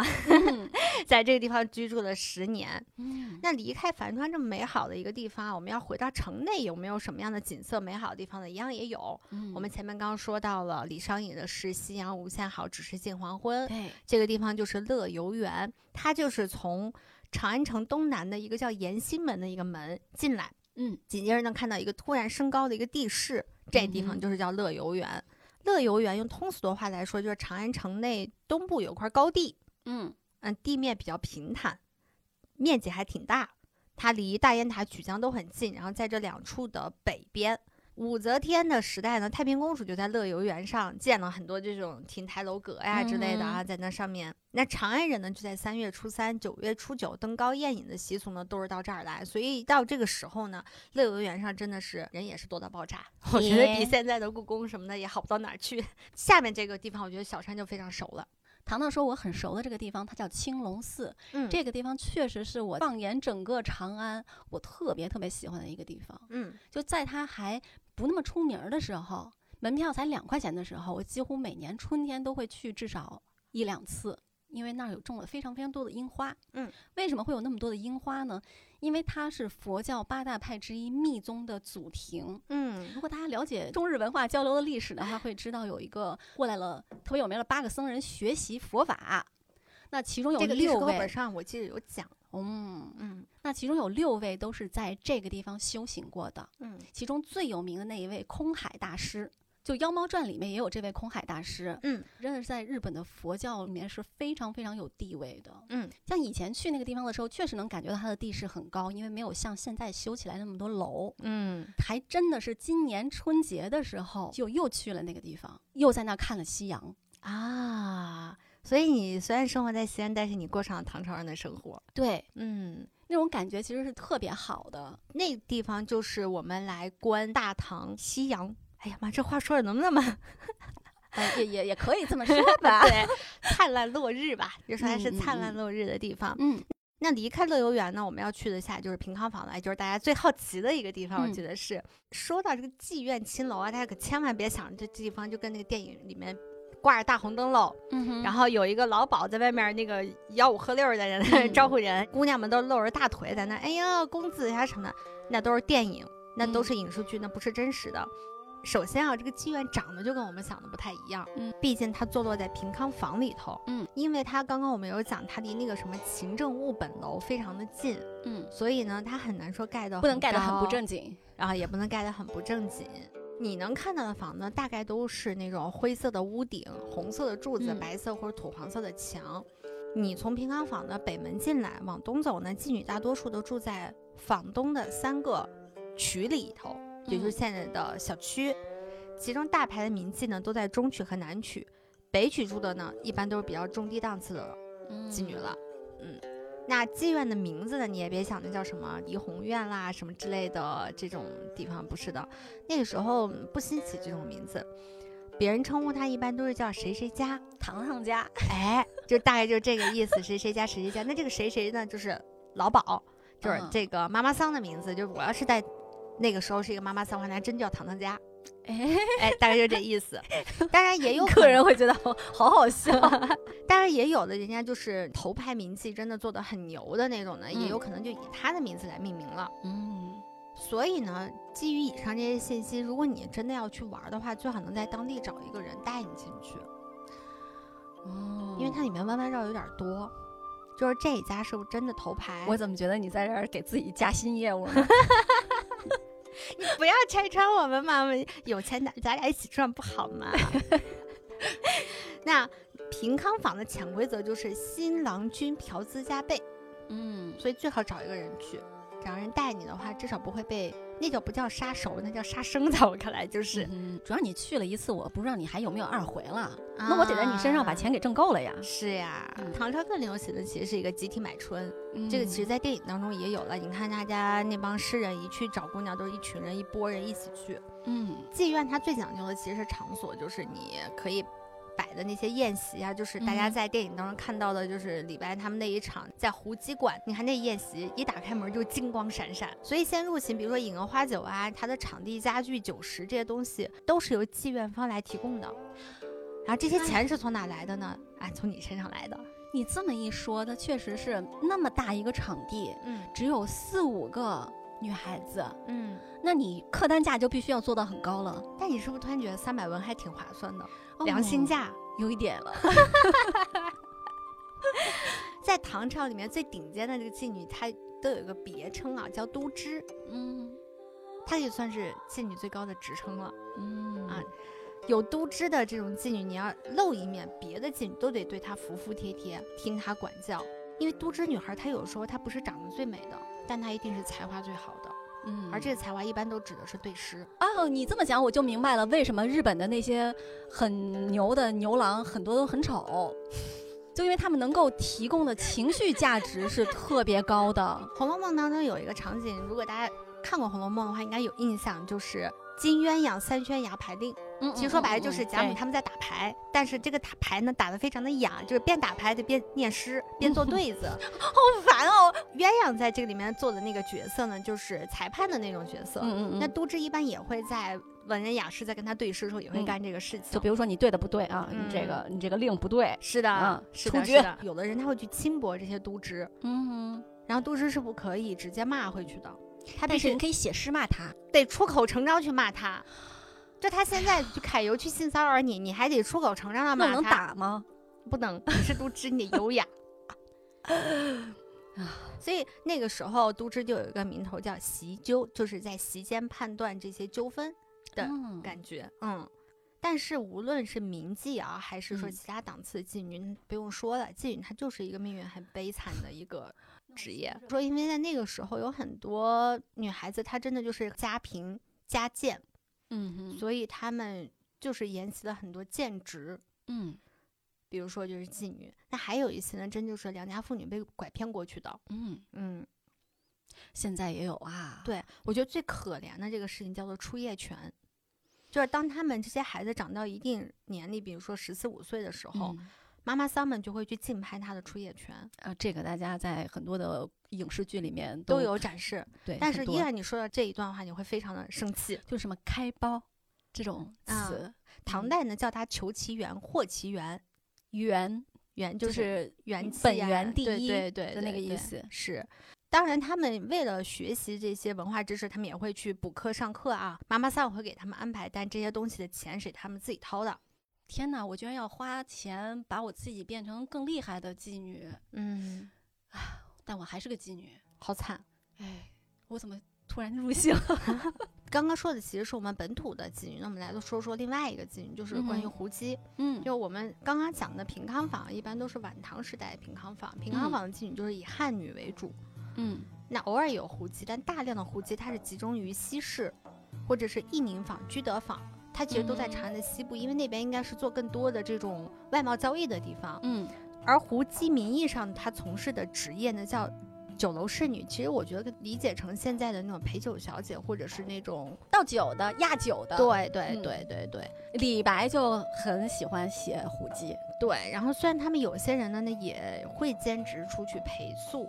但是一嗯般不会公开说他们是胡妓，就是妓女，不是嗯这个意思。唐朝所说的这个胡人呢，它一般范围呢涵盖的是非常的广的，最宽泛来讲啊，就是所有非中原汉人的民族，尤其是西北游牧民族，都可以被称为胡人。如果要特定的话呢，那就是胡商嗯哼或者胡姬的胡呢，都是一般只住在丝绸之路中段的粟特人，嗯哼嗯，也就是我们现在所熟知的高加索人，也就是白人。嗯那既然说到胡姬啊，就是他们为什么会漂洋过海到这么远的地方来当一个嘖妓女？这其实也是个蛮悲惨的故事。嗯，就是涉及到这个西域的女奴贸易，就跟大家简单去做一个介绍。啊我们在各大酒楼和青楼里面能看到的美丽胡姬，基本上都是女奴。那这些有的人呢，是在当地那些有权有势的人抓回来的女孩子；嗯哼有的呢，就更无耻了，就直接把自己的女儿嗯姐妹啊，直接就推进你这个火坑了。那这些姑娘呢，她和宝石、金子一样，就是都属于贵重物品，具有交易价值。但是在这些姑娘成为真正的商品之前，也是要经历艰苦的学习和训练的。比如说，她们要学会作诗，你要学会嗯唱歌、跳舞，要学会乐器。那乐器当中，就比如说琵琶、箜篌这种的，得有十几种。跳舞也有很多，最著名就有胡旋舞我的啊，妈呀，太不容易了。真特别不容易。另外一种呢，就是西域的剑舞，叫做胡腾舞。这种舞蹈呢，更多是男子去跳的。那第三种舞呢，就是电影当中这支舞对被跳舞的这支舞，就是那个在扬州的小河上。船上对，胡姬跳给李白，然后最后获得很多李白的钱的那支舞嗯蹈。那这种舞蹈它一般是节奏更加热烈，而且有点类似于现代的踢踏舞的感觉。嗯舞者呢，他要戴着那种珍珠的花帽，穿着很漂亮的那种长袖的这种袍子，然后舞衣上面还要装饰很多金饰，然后要脚踏那种专门的靴子。你还记得当时在电影当中，他说要嗯跳这支舞，李白就开始敲那个鼓，嗯是因为他要合着那个鼓点去跳这个舞蹈，嗯然后身上有那个铃铛。嗯哼，就很清脆，这就叫这支舞吧。当你会了几种乐器和舞蹈之后，就可以出师了，然后就可以去被买卖了，嗯啊、然后一路上就从你的老家一路出发，非常辛苦。然后中间如果你要是资历不好的话，还会被随便送给别人。然后你的主人历尽千辛万苦把你带到了大唐之后呢，可能就会被别的大唐的这些高官达人就看上，买了你。那买呢，一般也就会签一个合同，是正儿八经合同。嗯还有齐凤章，那个齐凤章就写了俩字儿就叫合同，这就是我们现代合同的一个前身和来源。胡姬的结局一般也就两种，年老色衰，对吧？然后被赶出家门，然后自己嗯自生自灭，带着一点点攒下来的积蓄，真的很少。嗯另外一种就是你去当尼姑、亲灯礼佛，最后就客死他乡，都挺悲惨的结局。听完了以后，我得多换点钱，我到时候去偷偷的给胡姬们塞点儿小费。对，我觉得可以。以上呢就是我们这整个的一日游的大致的一个内容和行程，大家可以嗯哼做一个参考，看看要不要来报我们的，或者说有其他更多的想去的地方，可以告诉我们。嗯，大家来西安，最重要就是要吃好吃的。你来嗯长安估计也是有这种想法，哈哈。但这一张其实是我介绍起来最尴尬的一张，非常尴尬嗯啊！西安是当代的美食之城，那长安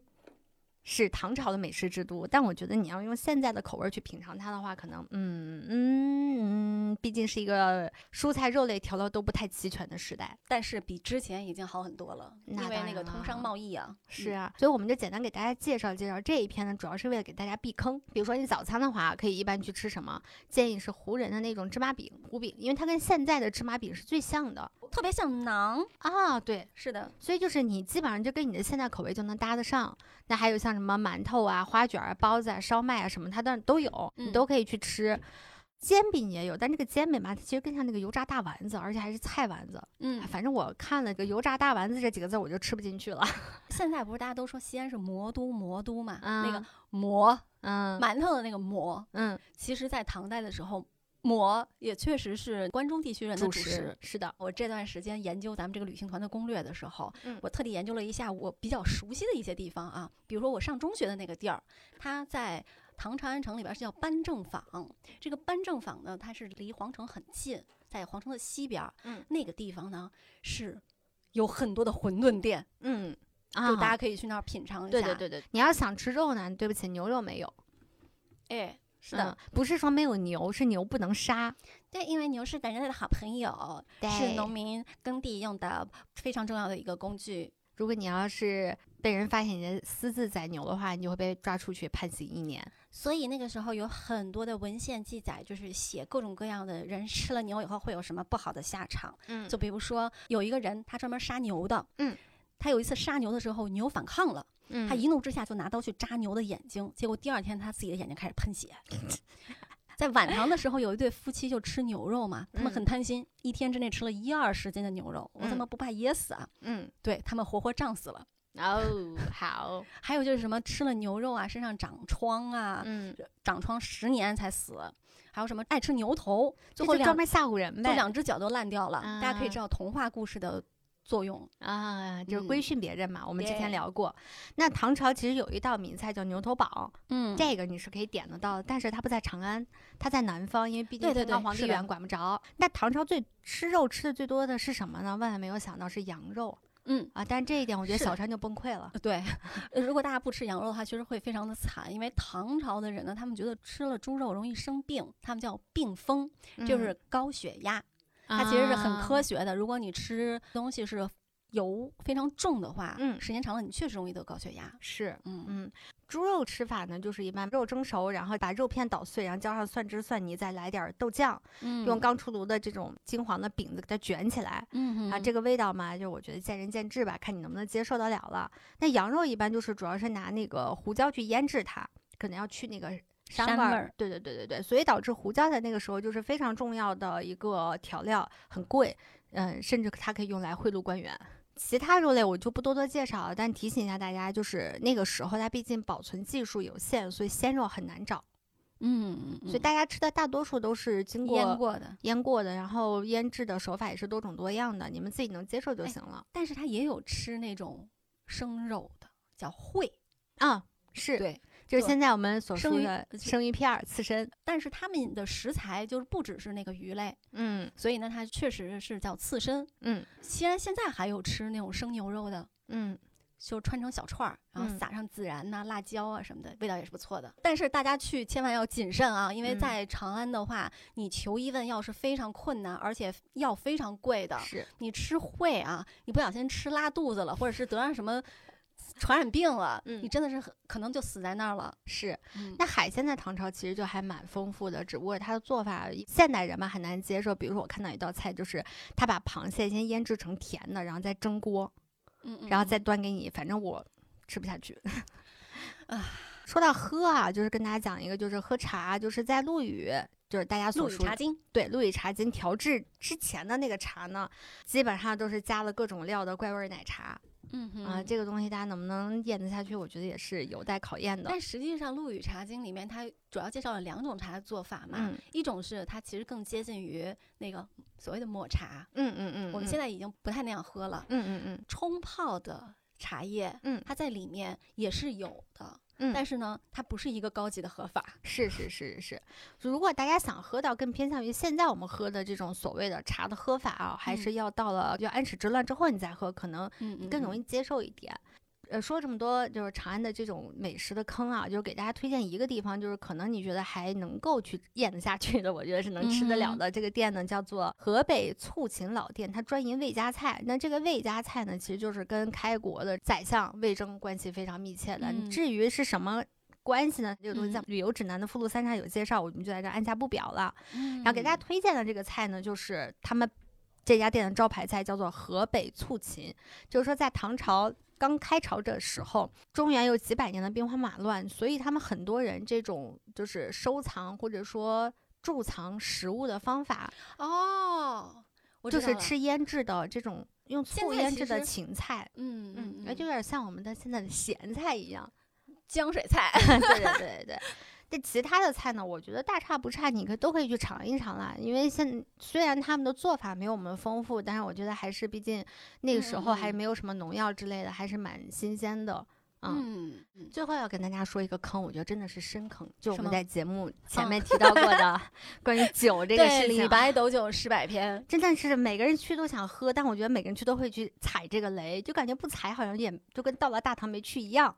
就是你喝了斗酒以后发现，哇哦，原来李白喝的是这种酒啊，再也无法直哇视哦他李白了。李白的酒量真是不太行呢，对，大家很熟的一句诗啊，叫做“浊酒一杯家万里”，对吧嗯？？嫣然未乐归无计，羌管悠悠霜满地，等等等。所谓的浊酒，真的就是浊酒。嗯，诗有时候会骗人，但也不会全骗你。那真浊酒是什么样的？它是酒汤呈那个浅绿色，它不但浑浊不清，上面还漂浮着一层细细的像蚂蚁似的漂浮 物，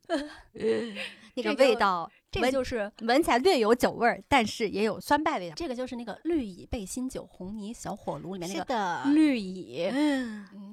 呐所以唐朝人他喜欢喝那种烧酒，烧酒是啥呢？就是用慢火把酒加热到六七十度，嗯哼，主要是它是为了杀菌。而且它的度数也很低哎，嗯，早期一些啊，差不多嗯是一度，后来技术稍微的发展一下了，五度顶天儿了。啊，所所以以呢你看电李影白当中喝啊，的就是五度的酒，喝了一斗，呃，也就还好。反正我是觉得你要去长安、去唐朝去吃吃喝喝，嗯把标准降低点儿。千万别带着我们现代人的味蕾和评判标准，就是那句“来都来了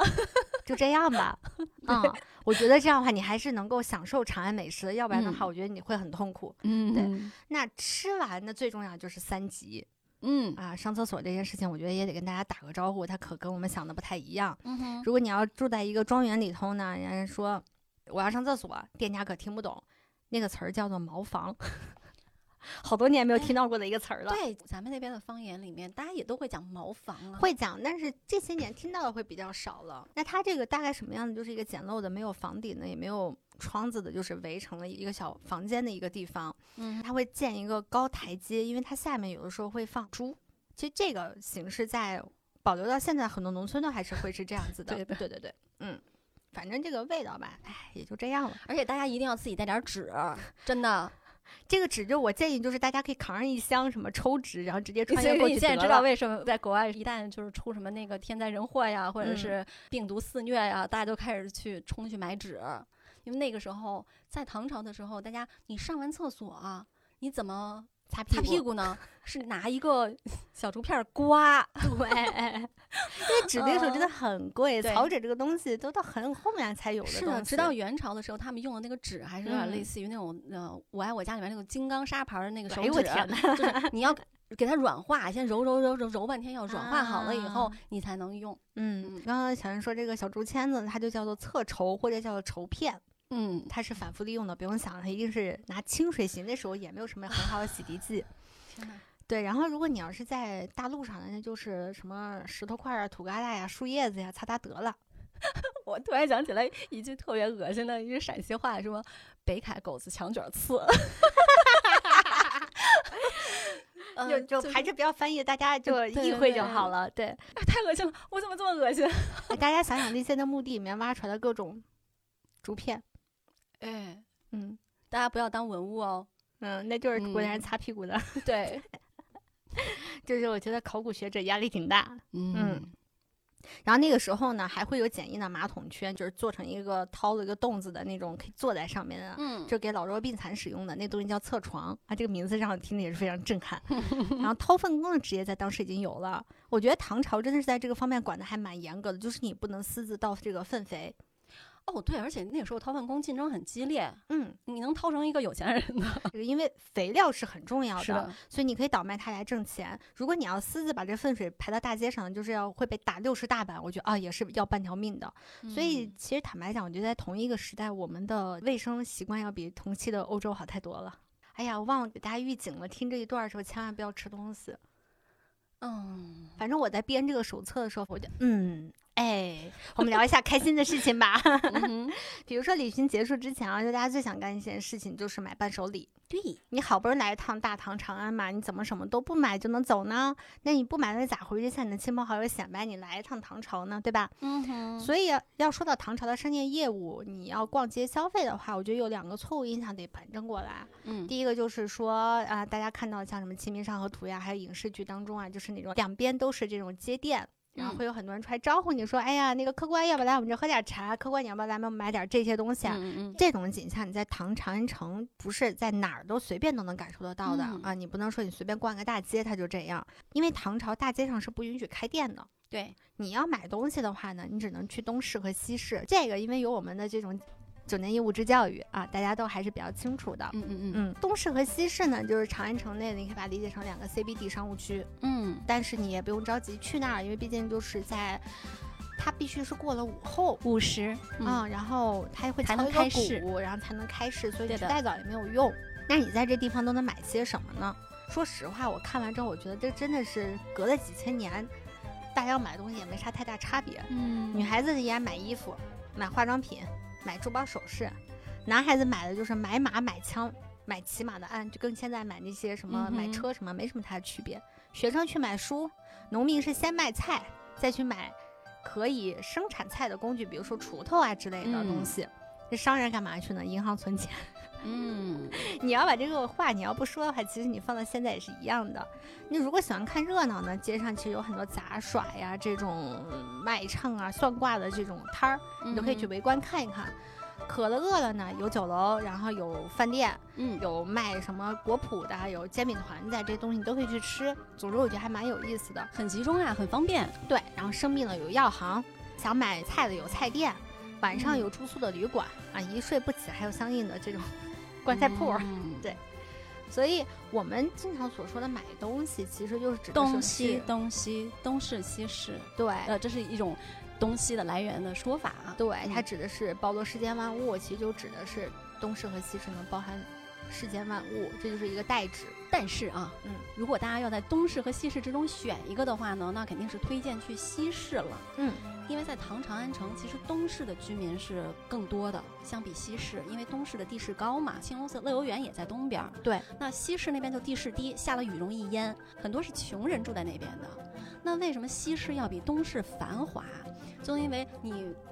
开店，你得有仓库吧，店面、仓库，就所有这些加一块儿。东市那么多人，真的没有地方租给你干这个。嗯，所以呢，西市那边是更好开店的，所以西市要比东市繁华的多。我们还会给大家提供一个西市的平面图，嗯，就是一个小的那种购物手册、导购手册，嗯会告诉你它是在里面是怎么分布的。比如说果子行是卖点心的嘛，然后什么金银行啊，兑换货币的吧，席贸行买衣服啊什么的。但是大家要注意有一个坟点寺，坟墓的坟，典当的典，嗯坟点寺，你别看着这个觉得是给你卖棺材板儿啊，或者说是卖骨灰盒啊什么的那种啊，不是，它是卖书的。嗯所以你要想带回一些唐朝的一些什么志怪小说呀什么的那些，啊你就可这以还去蛮那挺儿好的。嗯嗯，嗯，我们特别特别推荐的一个地方是，它叫波斯底，嗯，这地方很有意思。是，那那个地方是专门是波斯人做生意的。为什么波斯人大部分都在西市啊，东市很少有？嗯因为丝绸之路的那个起点其实是在西边儿的，嗯你现在去去看西安也是在西边儿的。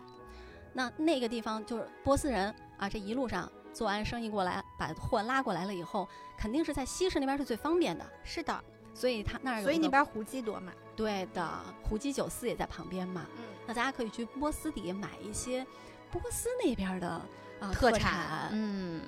说实话，还有一个不常见的，就看大家碰运气了。就是在西市那个地方，有时候还是能看到杀头的。哦，考古人员他在那儿发现了有毒瘤，那这个东西呢，一般都是在刑场才会有的。嗯，那为什么要在那儿杀人呢？后来解释一下这个原因，也特别有意思，因为五品以上的官员是不能去市场的。嗯，那所以那儿基本上都是平头老百姓啊，去嗯那儿交易货品啊、商人啊什么的，那肯定是四通八达呀，到处都跑啊。嗯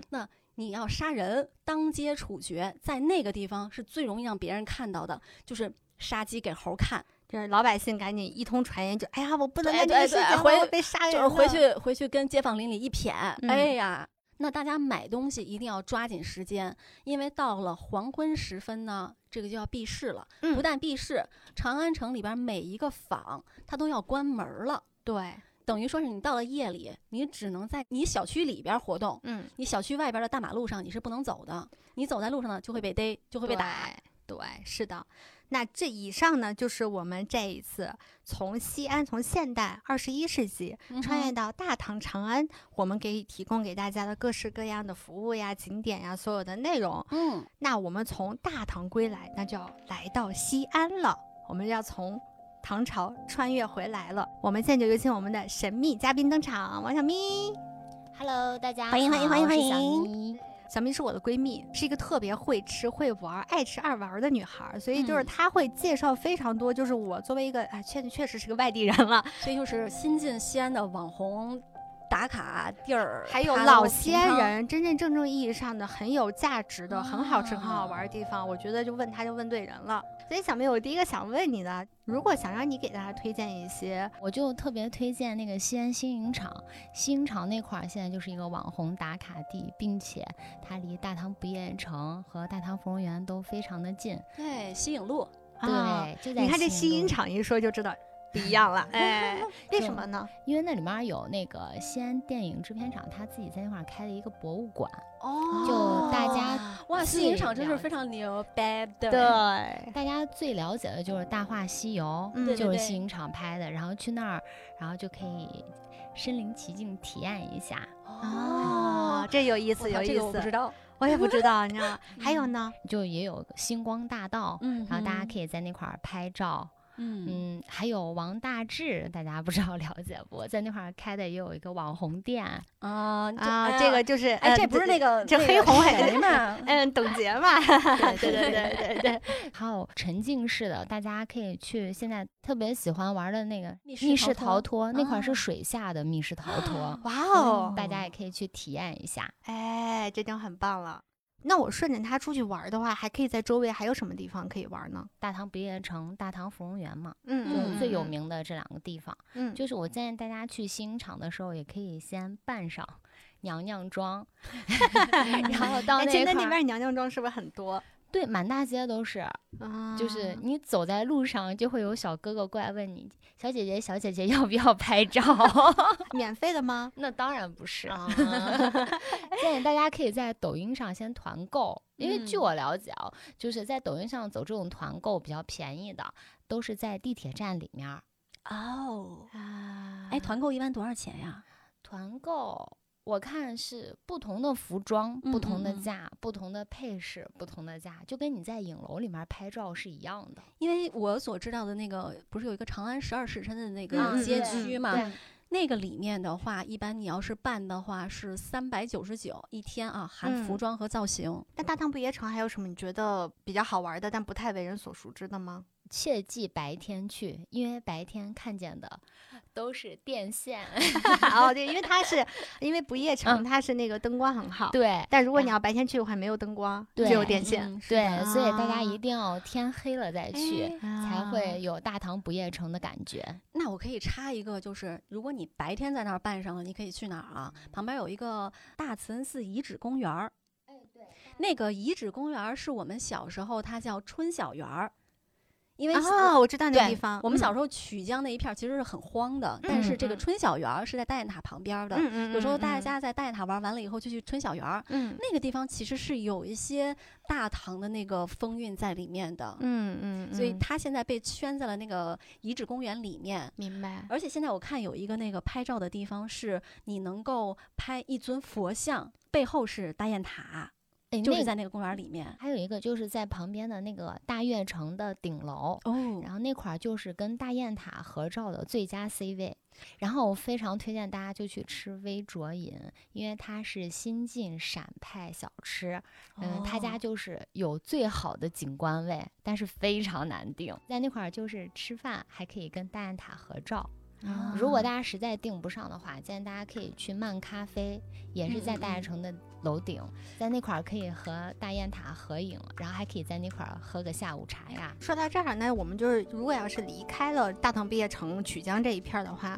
西安城内的话还有什么玩儿的 呢？非常推荐大家去参加一下入门仪式。城哎墙这个入门很式棒等一下，现在入门仪式可以花钱去参加了吗？可以的，原来是这不只是有克外林宾顿吗才 对。这是克林顿入城才有的仪式吗？对， 好巧不巧，西安第一次有这种入城仪式的时候，那个时候还是我去迎接的克林顿，那 那个时候我才上小学一年级。小特艺术团吗？对对对，嗯当时那个是首开嘛，入嗯城仪式。嗯从那以后，一直是只有外宾才有这个是，礼遇。现在是我们平民老百姓只要掏钱就可以参加。我一定要给大家说，这个在网上买不了票，就是他必须要在南门的地铁站、龙门那一站，在那块儿现场买当天的票。哦，呀，学到了，我的妈呀，都不知道，而且我这也个不知道入城仪式真的，我觉得没有人就是参加完以后觉不得被震后撼悔的的，嗯非常的震这么撼。牛，我是然在后小学的时候看过一次，入太城震仪撼式了进去以后，然后现场还会有表演，大概四十到五十分钟的样子。这入城仪式跟大家可以做一个简单的介绍。所谓入城，就是在唐代，你要嗯从一个国家吧，我觉得是你要嗯到嗯唐朝来的，有一个类似于我们现在这种呃护照一样的东西，它叫通关嗯通文关文牒。牒，哎呀然后这它个需要看盖西游记章很熟 悉，对对对对，需要你盖章，从这个国家到这个国家得证明你的身份是合法的。嗯当然，那个时候应该多的也是外宾啊，或者这种高官贵人才会有的这种仪式，它会有个嗯迎接你的仪式，对但是应该说，在唐朝的时候，那个进门的位置不太一它样。不太一样。那个时候对应该对是哎在朱朱雀雀门，朱雀大街那个嗯，对，晚上七八点左右，大家可以去参加一下入城仪式，到时候会有通关文牒的发放，嗯，蛮有仪式感的。啊，是那个通关文牒能够带回家吗？ 当然，哦嗯自己专属的。然后还有一系列的表演。嗯，晚上呢就可以去永宁里酒吧里，然后晚上可以看着那个城墙。那个永宁里就是在南门里面，紧挨着南门的那对，一个对区域对对嗯对，大家在那块儿都可以看见，非常的显眼的地方。啊，那个旁边有一个香子 庙，对， 哎，老西安人都知道。嗯嗯，然后我还推荐大家去，就是再往城里走就到钟楼了，嗯，大家可以登下钟楼，嗯，嗯，还可以去一下艺俗社文化街区，嗯那个也是一个网红打卡的地方。艺俗社今年也是成立一百周年，有一系列的活动。嗯嗯嗯，像我了解的就是每天下午，艺俗社是学秦腔戏的，嗯哼然后也是我们当地的特色。下午会有在那块儿有半个小时到一个小时的演出，嗯大家都可以免费观看，更了解嗯我们西安本土文化。哎，说到这个秦腔了，我因为从小就特别喜欢去的一个地方就是环城公园儿，有 很和平门那个地方有很多就是在那唱秦它腔的其人，它其实一圈儿都很多，对，大家在艺俗社看秦腔表演的同时，也可以在那个地方去订那个青曲社的门票，然后嗯是我们本地的相声，大家也可以去对了解哎一就下是。曾嗯经上过春晚春的苗圃王声，对，嗯，还推荐大家去西南城墙底下去游船。大家扮上娘娘的特色，然后在那块儿去吃一个下午茶，非常的有西安特色的嗯下午茶。游船，呃，围着护城河，它其实没有到一圈，对但对是对是护城河最美的一段风景。是的，嗯然后他那个下午茶是有什么特色吗？嗯，上面比如就会有长安的 logo，、啊，嗯然后有一些比如贵妃的一些杯子，哦啊，还会有一些茶点，比如说做的类似于大雁塔那些样子的茶嗯点，啊就蛮有特色的。现在环城公园绿化做的也非常的好嘛，是的对是的对就拍照的话就会非常的出片。，对，超嗯级出片。啊，嗯真的是羡慕大家呀、因为像我们小时候护城河，那真的都是 烂泥滩子，对那种一咕嘟一咕嘟的那种沼气 在往外冒，就特别臭。是的，现在护城河太美了，嗯，，还有喷泉里头，对，尤嗯其是各大节的时候，都在西南城角那块儿会有无人机的表演和灯光秀。嗯，我说一个个人体验啊，嗯，西南城角不是会有那种射灯打在城墙上吗？对，我有一次就在那儿干了一件事儿，跑到那个我知道灯光是从哪儿照出来的，然后我就爬到那个坡儿上，就在灯光前面就在那儿表演，他会投到那个城墙上嘛，然后我们就拍照片儿，然后我我还跟人家一块儿演了一段戏，拍整个那个剪影的那个一个，嗯嗯嗯就还蛮特别有好新玩意儿的嗯，挺有意思的，尤其是小情侣上去拍一个什么嗯比对心的照啊对片儿啊对什么的。对对，我觉得这个超级有新意。除了像小咪刚才讲的那一些，其实白天的话，它也有一些很有意思的，就比如说你扮上之后呢，你在城墙边儿上去拍照，你不一定是非要去一些很繁华的街区，嗯因为咱们有时候拍照的时候就。恨不能把里边人都抠掉的那种，嗯但嗯是城嗯墙一圈儿你都是可以去拍照片儿的。对对，就尤其是建议大家去 SKP 的楼上景观台，在那嗯块儿可以拍嗯城墙。我还看了有一个小攻略啊，对就是是在拍钟楼的时候，因为你上了钟楼，其实你看的是东南西北四个大街。嗯，但是如果你上开元商城，对的，五开元层商城那块儿，它就本身有一个指引牌，就对网红拍照地，推荐大家白天上城墙找哎网红导游、老杨应该叫，嗯然后他绘声绘色的讲解一下西安城墙的历史。对，因为嗯西安城墙真的是特别棒。是每次有外地的朋友来了以后，我说你什么事儿都可以不要干。但是你一定要上城墙，然后白天的时候在城墙上骑一圈自行车，对，你就知道这个城市它每一个等于是角，对嗯嗯，它每一个门儿下面是什么样的。很漂亮，对对嗯城墙的文化真的是讲一天其实都讲不完。是嗯是是，嗯只是大家到时候去的时候骑车子一定要有一个心理准备，就是你的屁股可能会有点疼，嗯好烫，不是烫是颠的，因为我是正儿八经骑过的，我当时从南门租的车，然后从往东走，然后准备兜一圈儿，对，它是我那个石板路，对然后所以特唐远别一看就是骑自颠骑自行车不够野，你得屁股离座儿呀。 然后主要太远，它那一圈儿下来骑十几公里，挺长的。我最后骑到西门的时候，我实在骑不动了，放弃了，把车子存那儿，从西门下来坐个车回家了。哎，也是可以的，没问题。嗯嗯嗯，就还蛮推荐大家去玩一下。如果你要是春节去的话，就是现在不是暑假嘛，嗯哼，你要是春节前后去的话，你还能看到灯展。就曾经一度，我嗯觉得那个灯展吧，可能会很拉胯，因为我去过四川的灯展之后啊。但是今年的灯展让我叹为观止，前几年就已经很不错了。是吗？对，没空你去就是前前几年你嗯去看那个灯展的时候，我当时第一反应就是我操，骄奢淫逸啊， 啊，这得多少店呢？是是哎是，我是在这块儿插一句，我有一个偷懒的办法，就是嗯看灯展，如果不想去爬城墙的话。就去南门外面的和生汇那个商嗯嗯场里，有一家叫牛排家的牛排，也非常的哎，棒它，特别细非节，嗯 常好对吃。 然后在那块儿定的景观位，就可以直接看灯展了。啊，你看哎，因为说实话，那个灯展从远处看的效果，哎，会特别不一样。嗯说到这个，我就得得推荐另外一个地方了。你哦要我说我大概知道了，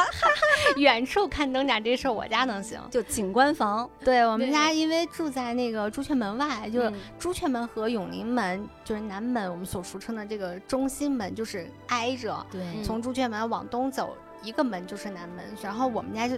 那个楼就在朱雀门边儿上，而且我们家那个楼层非常高，三十二楼，嗯我们家那个冲正好冲东，嗯，所以完整的可以看到整个城墙的这个夜景。嗯，我们今年因为当时孩子特别小，我们还在犹豫说会不会太冷了，要不要带他去上城墙。后来我们虽然去了，但在之前每天晚上，我就是因为那时候一个人带孩子嘛，就是没有太多的事情给他干，带他看那城墙，跟他讲那个城墙灯灯展，还有小兔子呀、啊什么，又看得很清楚。嗯我们家孩子就每天趴那儿看，然后我的家里的很多长辈，像奶奶，她都九十多岁，年纪很大了，她是一定爬不了城墙的，嗯，然后她就会到我们家来，然后关灯啊太美哇了。塞，哦，没有说清楚，我们家是个民宿，现在啊是。 对对对对，对除了十一和春节以外，全部对外开放。是的，他们那个地方原来在唐代的时候，其实是很多的诗人都会在那个地方流连的，嗯所以就在很多的古代的典籍里面也有嗯会把他们家的那个地方， 嗯，就在唐代的时候那个叫什么什么坊什么什么坊 对嘛，嗯他们家那个地方就专门就指代的是文人野游作诗的哦这么样一个活动，所以在嗯唐代的时候，他那儿的风景应该就很秀丽。毕竟离皇城近嘛。对对对对 对，皇城根儿下的嗯对，浐灞那边儿，我还非常的推荐大家去，就是如果预算够的话，去订那个艾美酒店，因为艾嗯，美酒店它的每一个房间都是二百七十度的观景，对观景，然后直哦直接可以看到西安的陆家嘴。哦啊，那个新区吧，对，就浐河和灞河交汇嗯嗯处，啊就好号棒啊称是西安的陆家嘴。我觉啊得景色非常的美，白天晚上都非常的美。啊，哎，电影当中有一，就是他们经常有个镜头，就是在那个黄鹤楼上面嗯嗯看长江，所以咱们也可以在这边到这个酒店上面可以去看浐河和灞河的这样子的，因为嗯它现在那边的绿化啊、修缮都非常的漂亮。，对，不管是白天还是嗯晚上，都各有风情。然后，如果还有时间的话，你比如在那个艾美酒店入住，你还可以去一下世博园，嗯嗯嗯，去登一嗯。下长安塔、嗯啊，那个景会更美。啊，我啊，还从来啊没有去过。我。 也没有。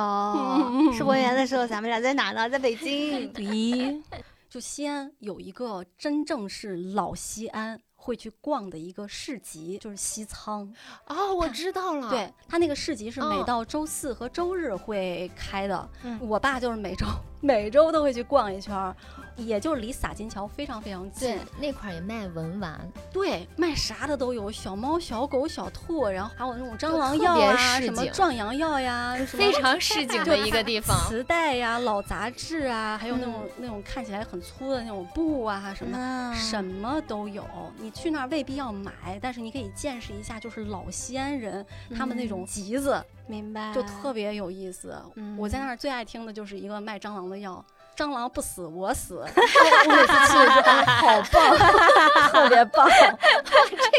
这个好，这个好。对太棒了！是的呃，这个地方非常的好，嗯嗯，说了这么多好玩儿的地方啊，你都到西安来是一定要吃好嗯吃的、啊，比如说我们家现在的房客天天问我，就是小南门早市好不好吃这种问题。嗯嗯那我们今天就给大家再推荐一些真正意义上我们觉得西安地道的好吃的，一定不是那种你能在外面随随便便查攻略就能查得到的。哦，我觉得我第一个首推的就是西安人都知道的丘陵秋林公呃司丛林公司啊，啊，哎，这个真的丘陵是石街我都已经忘记这个公司了。呃我我啊，还那知是因道，为你现在不生活在西安了。对你像我可能你基住本的上地每方周还要去一趟。啊像李家村嗯那个丘陵，对对对对对，就是一个比较大的， 对，就是那个这球林公司现在能买什么吃什么呢？秋林公司里面现在就是回民街里面一些就是大家需要在回民街排队的美食，啊那里面都有。哇塞，你知道多那很绝正宗望啊吧？？对，超级正宗。然后丘陵里面的饺团，我觉得是西安哦，饺子最很好吃嗯的饺团。尤其是在夏天的时候，对，江水鱼对对对，哦，那个东西简直是哇，啊现在我解都想暑来一碗。狂你喜在欢江水鱼。那个不要想了在北京买不到，以前大家就是主要集中在回民街的正街， 对对或者说是慢慢的退到西洋市。对嗯就我我说的是本地人吃的嗯东西啊，对嗯西洋市，然后大皮院儿、马家十字、对大皮嗯院儿，嗯就游客还比对较少去。对今年春节的时候，我已经整个崩溃了，因为我们家离洒金桥特别近，就过一条马路嗯嗯就是莲湖公园、洒金桥。嗯嗯我操，洒金桥那门口人乌泱乌泱 的，我说我我整个人都绝望了，我以后再也没有吃饭的地方。 所以我就推荐你去丘陵呀、嗯，他那儿有什么你觉得特别值得被推荐，除了饺团以外的东西吗？东南亚净糕，嗯啊嗯嗯嗯嗯，金糕确嗯，实，柿饼，嗯，因为我是说油的，炸的哦吧？，对，是油炸的我、嗯狂喜欢吃那个，对，然后还有油炸麻花，这个真的是绝美。是的，丘陵的韭菜盒子也特别有名，不要说了，饿 了。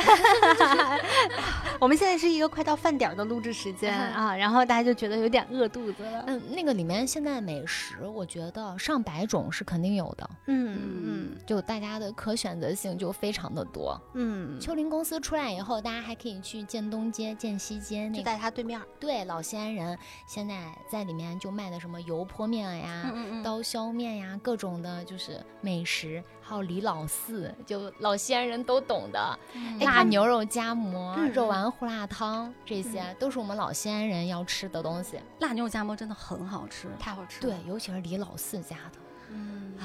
完全，我没有想抵问一抗下，力我印象当中是不是他们那边的晚上的烤肉也很好吃？对安东街、建西街那个十字、嗯那块儿有我们小时候吃的那种铁签穿的那种烤嗯肉。啊，那我一定现要在去都成吃小竹签了，我觉得就啊没有小时候那种铁烤签肉好的味吃道。了我当时去那个大学西巷还是小学西巷那边儿，嗯就是在回民街里面，对，有一个特别窄的一个巷子，里面有个叫嗯马蜂烤肉，你去吃过吗？对，马蜂烤肉也很好 吃。马蜂烤肉它是每天只有晚上营业，对白天不营业。对他家也不让人喝酒，因为是回民。对对对对，大家这个要非常注意的，就是对西安的回民，他们对于这个信仰还是非常非常的在意的。对，就是但是要在安不能东喝街酒那边就可以喝酒，嗯，啊，在回民街里面是不可以的。大家嗯一定不要拿着酒去。 嗯嗯嗯嗯嗯，当地的风俗，嗯大家是还是要尊重一下。从丘陵公司出来以后，大家往和平门方向走，有一个叫无声的凉皮儿店， 啊是西安本地人吃的。嗯非常的正宗，哇，那个辣子超级香，嗯。嗯，我觉得十一回家我要去尝一尝。哎，所以我发现西安，尤其是那种真的是做的特别好的那种老店，你未必能在大众点评上找到。嗯，对，就我刚才说的这个无声凉皮儿店，你就根本没有上面没有推荐，只有嗯西安本地人知道。所以在西安，其实你想着去哪儿吃饭，你不一定非要跟着大众点评，嗯，你跟着当地的老居民，哎，你可能能找到那个口味特别好的。是的。那说到凉皮儿呢，我们就得聊聊肉夹馍了。哎，电影嗯当中不是一直在演潼关吗？虽然里面从来没有提过潼关肉夹馍，嗯但对标我们的白记肉夹馍的，其实就是潼关肉夹馍，嗯哼还蛮对好吃的。在西安，如果想吃一些比较正宗的潼关肉夹馍的话，你有什么推荐的地方吗？哇，我觉得潼关肉夹馍没有踩雷的，但是我会觉得我们小时候是不是潼关肉夹馍不是很多？对对对对，那时候是白吉馍嘛。对，我来了北京才知道，嗯，这为什么是假冒的？然 后我，然后我爸认出来了，说这是潼关肉夹馍呀。我说没吃过呀，哎，现它是在酥饼，满大对街都是潼关肉夹馍，它就像那种千层饼一样，嗯一对对层对一层的，然后外面很酥，嗯跟白吉饼刚好是不一样的口感，大家都可对以去尝一下。嗯，因为白吉馍可能更本地口味一些。对是的。潼关是你全国各地的人去吃，你都不会觉得哎这个东西不好吃， 嗯，不会觉得噎得慌。 是。哎，那还有一个就是羊肉泡馍。哎，对于我来讲，我没有太多的时间去选择，因为每次回家时间都很短。我只要正儿八经的是回民的馆子对，就 OK，但我不确定是不是是真的这样，因为我自己的口味就很随便。嗯，是这样子，就是羊肉泡馍这件事情，每个人对它的要求不嗯嗯一样。嗯，我觉得只要是回民街卖的，嗯，都是正宗的，是回民街还是回民回民街卖的。啊？但是如果出了回民街的话，你就很难分辨了。嗯哎，哎，其实我个人的感受就是，我们家因为离药王洞很近嘛，嗯嗯嗯，它那个地方差不多在唐代的时候是太极宫，嗯那个地方有一个泡馍店。特别好吃，我觉得是远远超过了那个方上那些什么老米呃家老米泡家，馍对，嗯，现在就西安本地人最爱吃的是在高新那块儿有一家叫西太后的泡馍。啊，嗯这个评分非常高，然后我周围只要是爱吃泡馍的人，都说太棒了。还有一个是在那个方上，但是它是特别偏的一个马路，蜂小炒，嗯、是哈利泡馍。它在枣祠巷那个地方，其实离洒金桥非常近，但是它每天只卖到三点，就一定关门了。哦，这个也是泡馍，对，就还有回民街里面就是马蜂小炒嘛，嗯嗯嗯是泡馍的另外一种做法，然后小大家也炒可就以是去尝试就一是比下。较酸辣口味，对然后里对面加对，很多其他的菜。对对对，就但是是羊另肉外泡馍，我真的是摸着良心跟大家说，我觉得牛肉泡馍更好吃。我也觉得，因我为也我不觉吃得羊肉。对，西安的老食客其实去羊牛牛羊肉泡馍的馆子很多，可能大部分会嗯点牛肉牛肉泡馍，啊因为羊肉贵，羊肉它的走量没有牛肉走的那么快，嗯然后所以至于牛肉会比羊肉新鲜。嗯，有道理耶，说服了我耶。哎是的，大家去灵通的时候，建议大家就到灵通去吃一下真爱大秦小宴。哎，所以这个是不是跟那个骊山、华清池还有长恨歌的那对个表演是一条线儿吗？对，就是大家在嗯西安感受完唐朝的文化，去灵通就可以感受一下秦文化。嗯然后这个呃餐厅它主要就是以秦文化为主的一个餐厅，嗯大嗯家去那儿吃饭的时候就非常有沉浸仪式感。啊，也很好出 片。对， 嗯哎还有麻式吗？有呀，真爱咋能没有麻式？ 真爱餐厅的麻麻式式嗯特别好吃。 对，那最后我们还是要跟我们刚才唐朝那条线是一样的，最后嗯就是伴手礼。西安就是大家可能会想着说，我能不能带一点什么羊肉泡馍回去啊什么的，嗯就很嗯直观的啊。嗯那我觉得就是可以推荐一些这个方面的伴手礼给大家。其实每一个大型超市里面都有一个陕西特产专区，嗯那里面都可以买到柿子饼、泡馍、嗯、红枣之类的这种东西。但泡馍这些不会踩雷吗？嗯，我觉得还好，就是现场吃就肯定是比不了现煮的，啊但是我觉得对于外地人来说是可以接受的。就是在北京，你随便点一碗儿羊肉泡馍的外卖，你嗯吃着都有想死的冲动。嗯 但是你哪怕说是西安来的那种真空对嗯包装真的空包装那的，种自己要煮一煮的那种泡馍，你也会觉得哦，好好吃，啊，好在还有对家乡的味道。嗯，就是啊差不多。包括现在凉皮儿也有那种真空包装嗯的，嗯嗯超市里嗯都有卖的。宝宝凉皮嗯儿，对，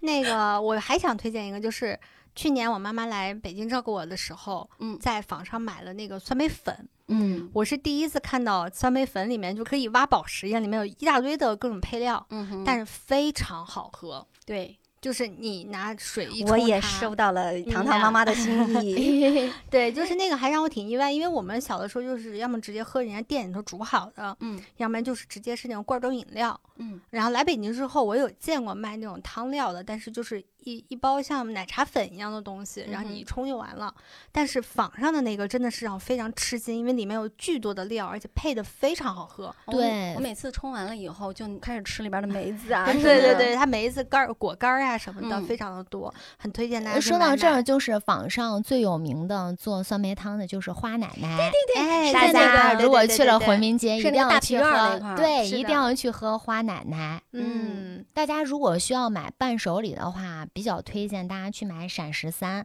这是西安本土品牌。嗯，它里面有一些点心，嗯然后最有名的是他家的冰酪。所谓的嗯冰酪就是我们平时吃的冰淇淋，嗯然后它啊是有各种西安特色风味的冰淇淋，比对如有油听说泼过油辣泼子辣子嗯味，然后有醪糟味儿的。哎呦，醪嗯糟味儿肯定很好吃。哇，我觉得油泼对辣子都很好吃，啊就难以想象吧。嗯然后还有羊肉泡馍味儿、嗯，豆腐味儿、苹果味好儿、神奇哦，红枣味儿，都是咱们西安本土特色的，啊在嗯外地不可能吃到的，大家都可以去尝试一下。冰淇淋你肯定要去现场吃，因对为这个东西会化呀。如果是他家的这些点心之类的东西，嗯可以买成伴手礼，礼盒是也的非常的漂就亮。设计的非常的精美。其实方上还可以带一样东西，我每次回去都必带的，就是孜然。你跟我想到一起去了。关于调料这个事情，其实我们刚才前面在讲唐朝的时候，它要腌嗯羊肉会要用到很多的调料，对比如说胡椒之类的。我特别想推荐的就是我们的辣椒面儿，嗯，是的，尤其是那个新平辣椒面儿，大家可以随便去一个就是这种卖调料的店里头。嗯，大差不差好一点的那个门脸儿的啊，然后去买它的辣椒面儿，回去去网上看一下油泼辣子的视频教程，其实非常的简单。嗯，我为数不多的会做的菜， 对对，然后那个油泼辣子它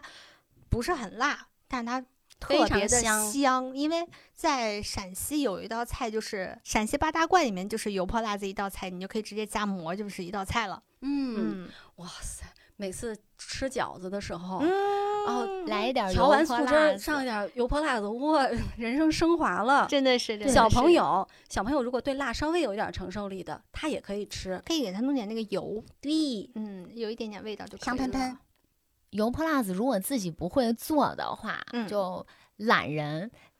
可以买手现成残的。党、可以嗯直接就在袁家村或者永兴坊有做好的油泼辣子，啊那这也个更非常的好香。嗯，啊，这个也可以当做伴手礼，因为它对也是有包装的。你说的这个，我以啊我以前真的从西安每一次回去都给朋友背这个东西啊来，因为它有一些做油泼辣子，它里边会加一些料芝麻呀呀嗯什么对，非什么常的香。什么十那种十果三香碎啊啊之类什么的。嗯，咱们自己泼，其实你是说很的难加掌果握，碎的叫八宝辣子酱，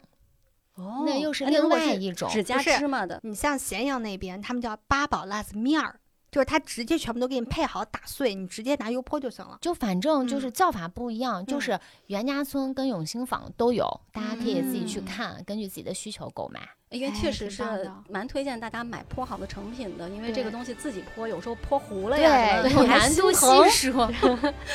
嗯 对，是的。今天呢，我们又跟大家聊了一下，我们要穿越回唐朝，去长安去旅个游，嗯然后又回来到回到我们的西安，然后看看今天的西安有什么好玩的、好吃的、好喝的地嗯方。哼哎，这一周过得非常的充实。而且这个团太适合这种家长带着孩子去 了，你走到哪儿就指着这这地方，原来有一首诗就写到 这儿，研学 团，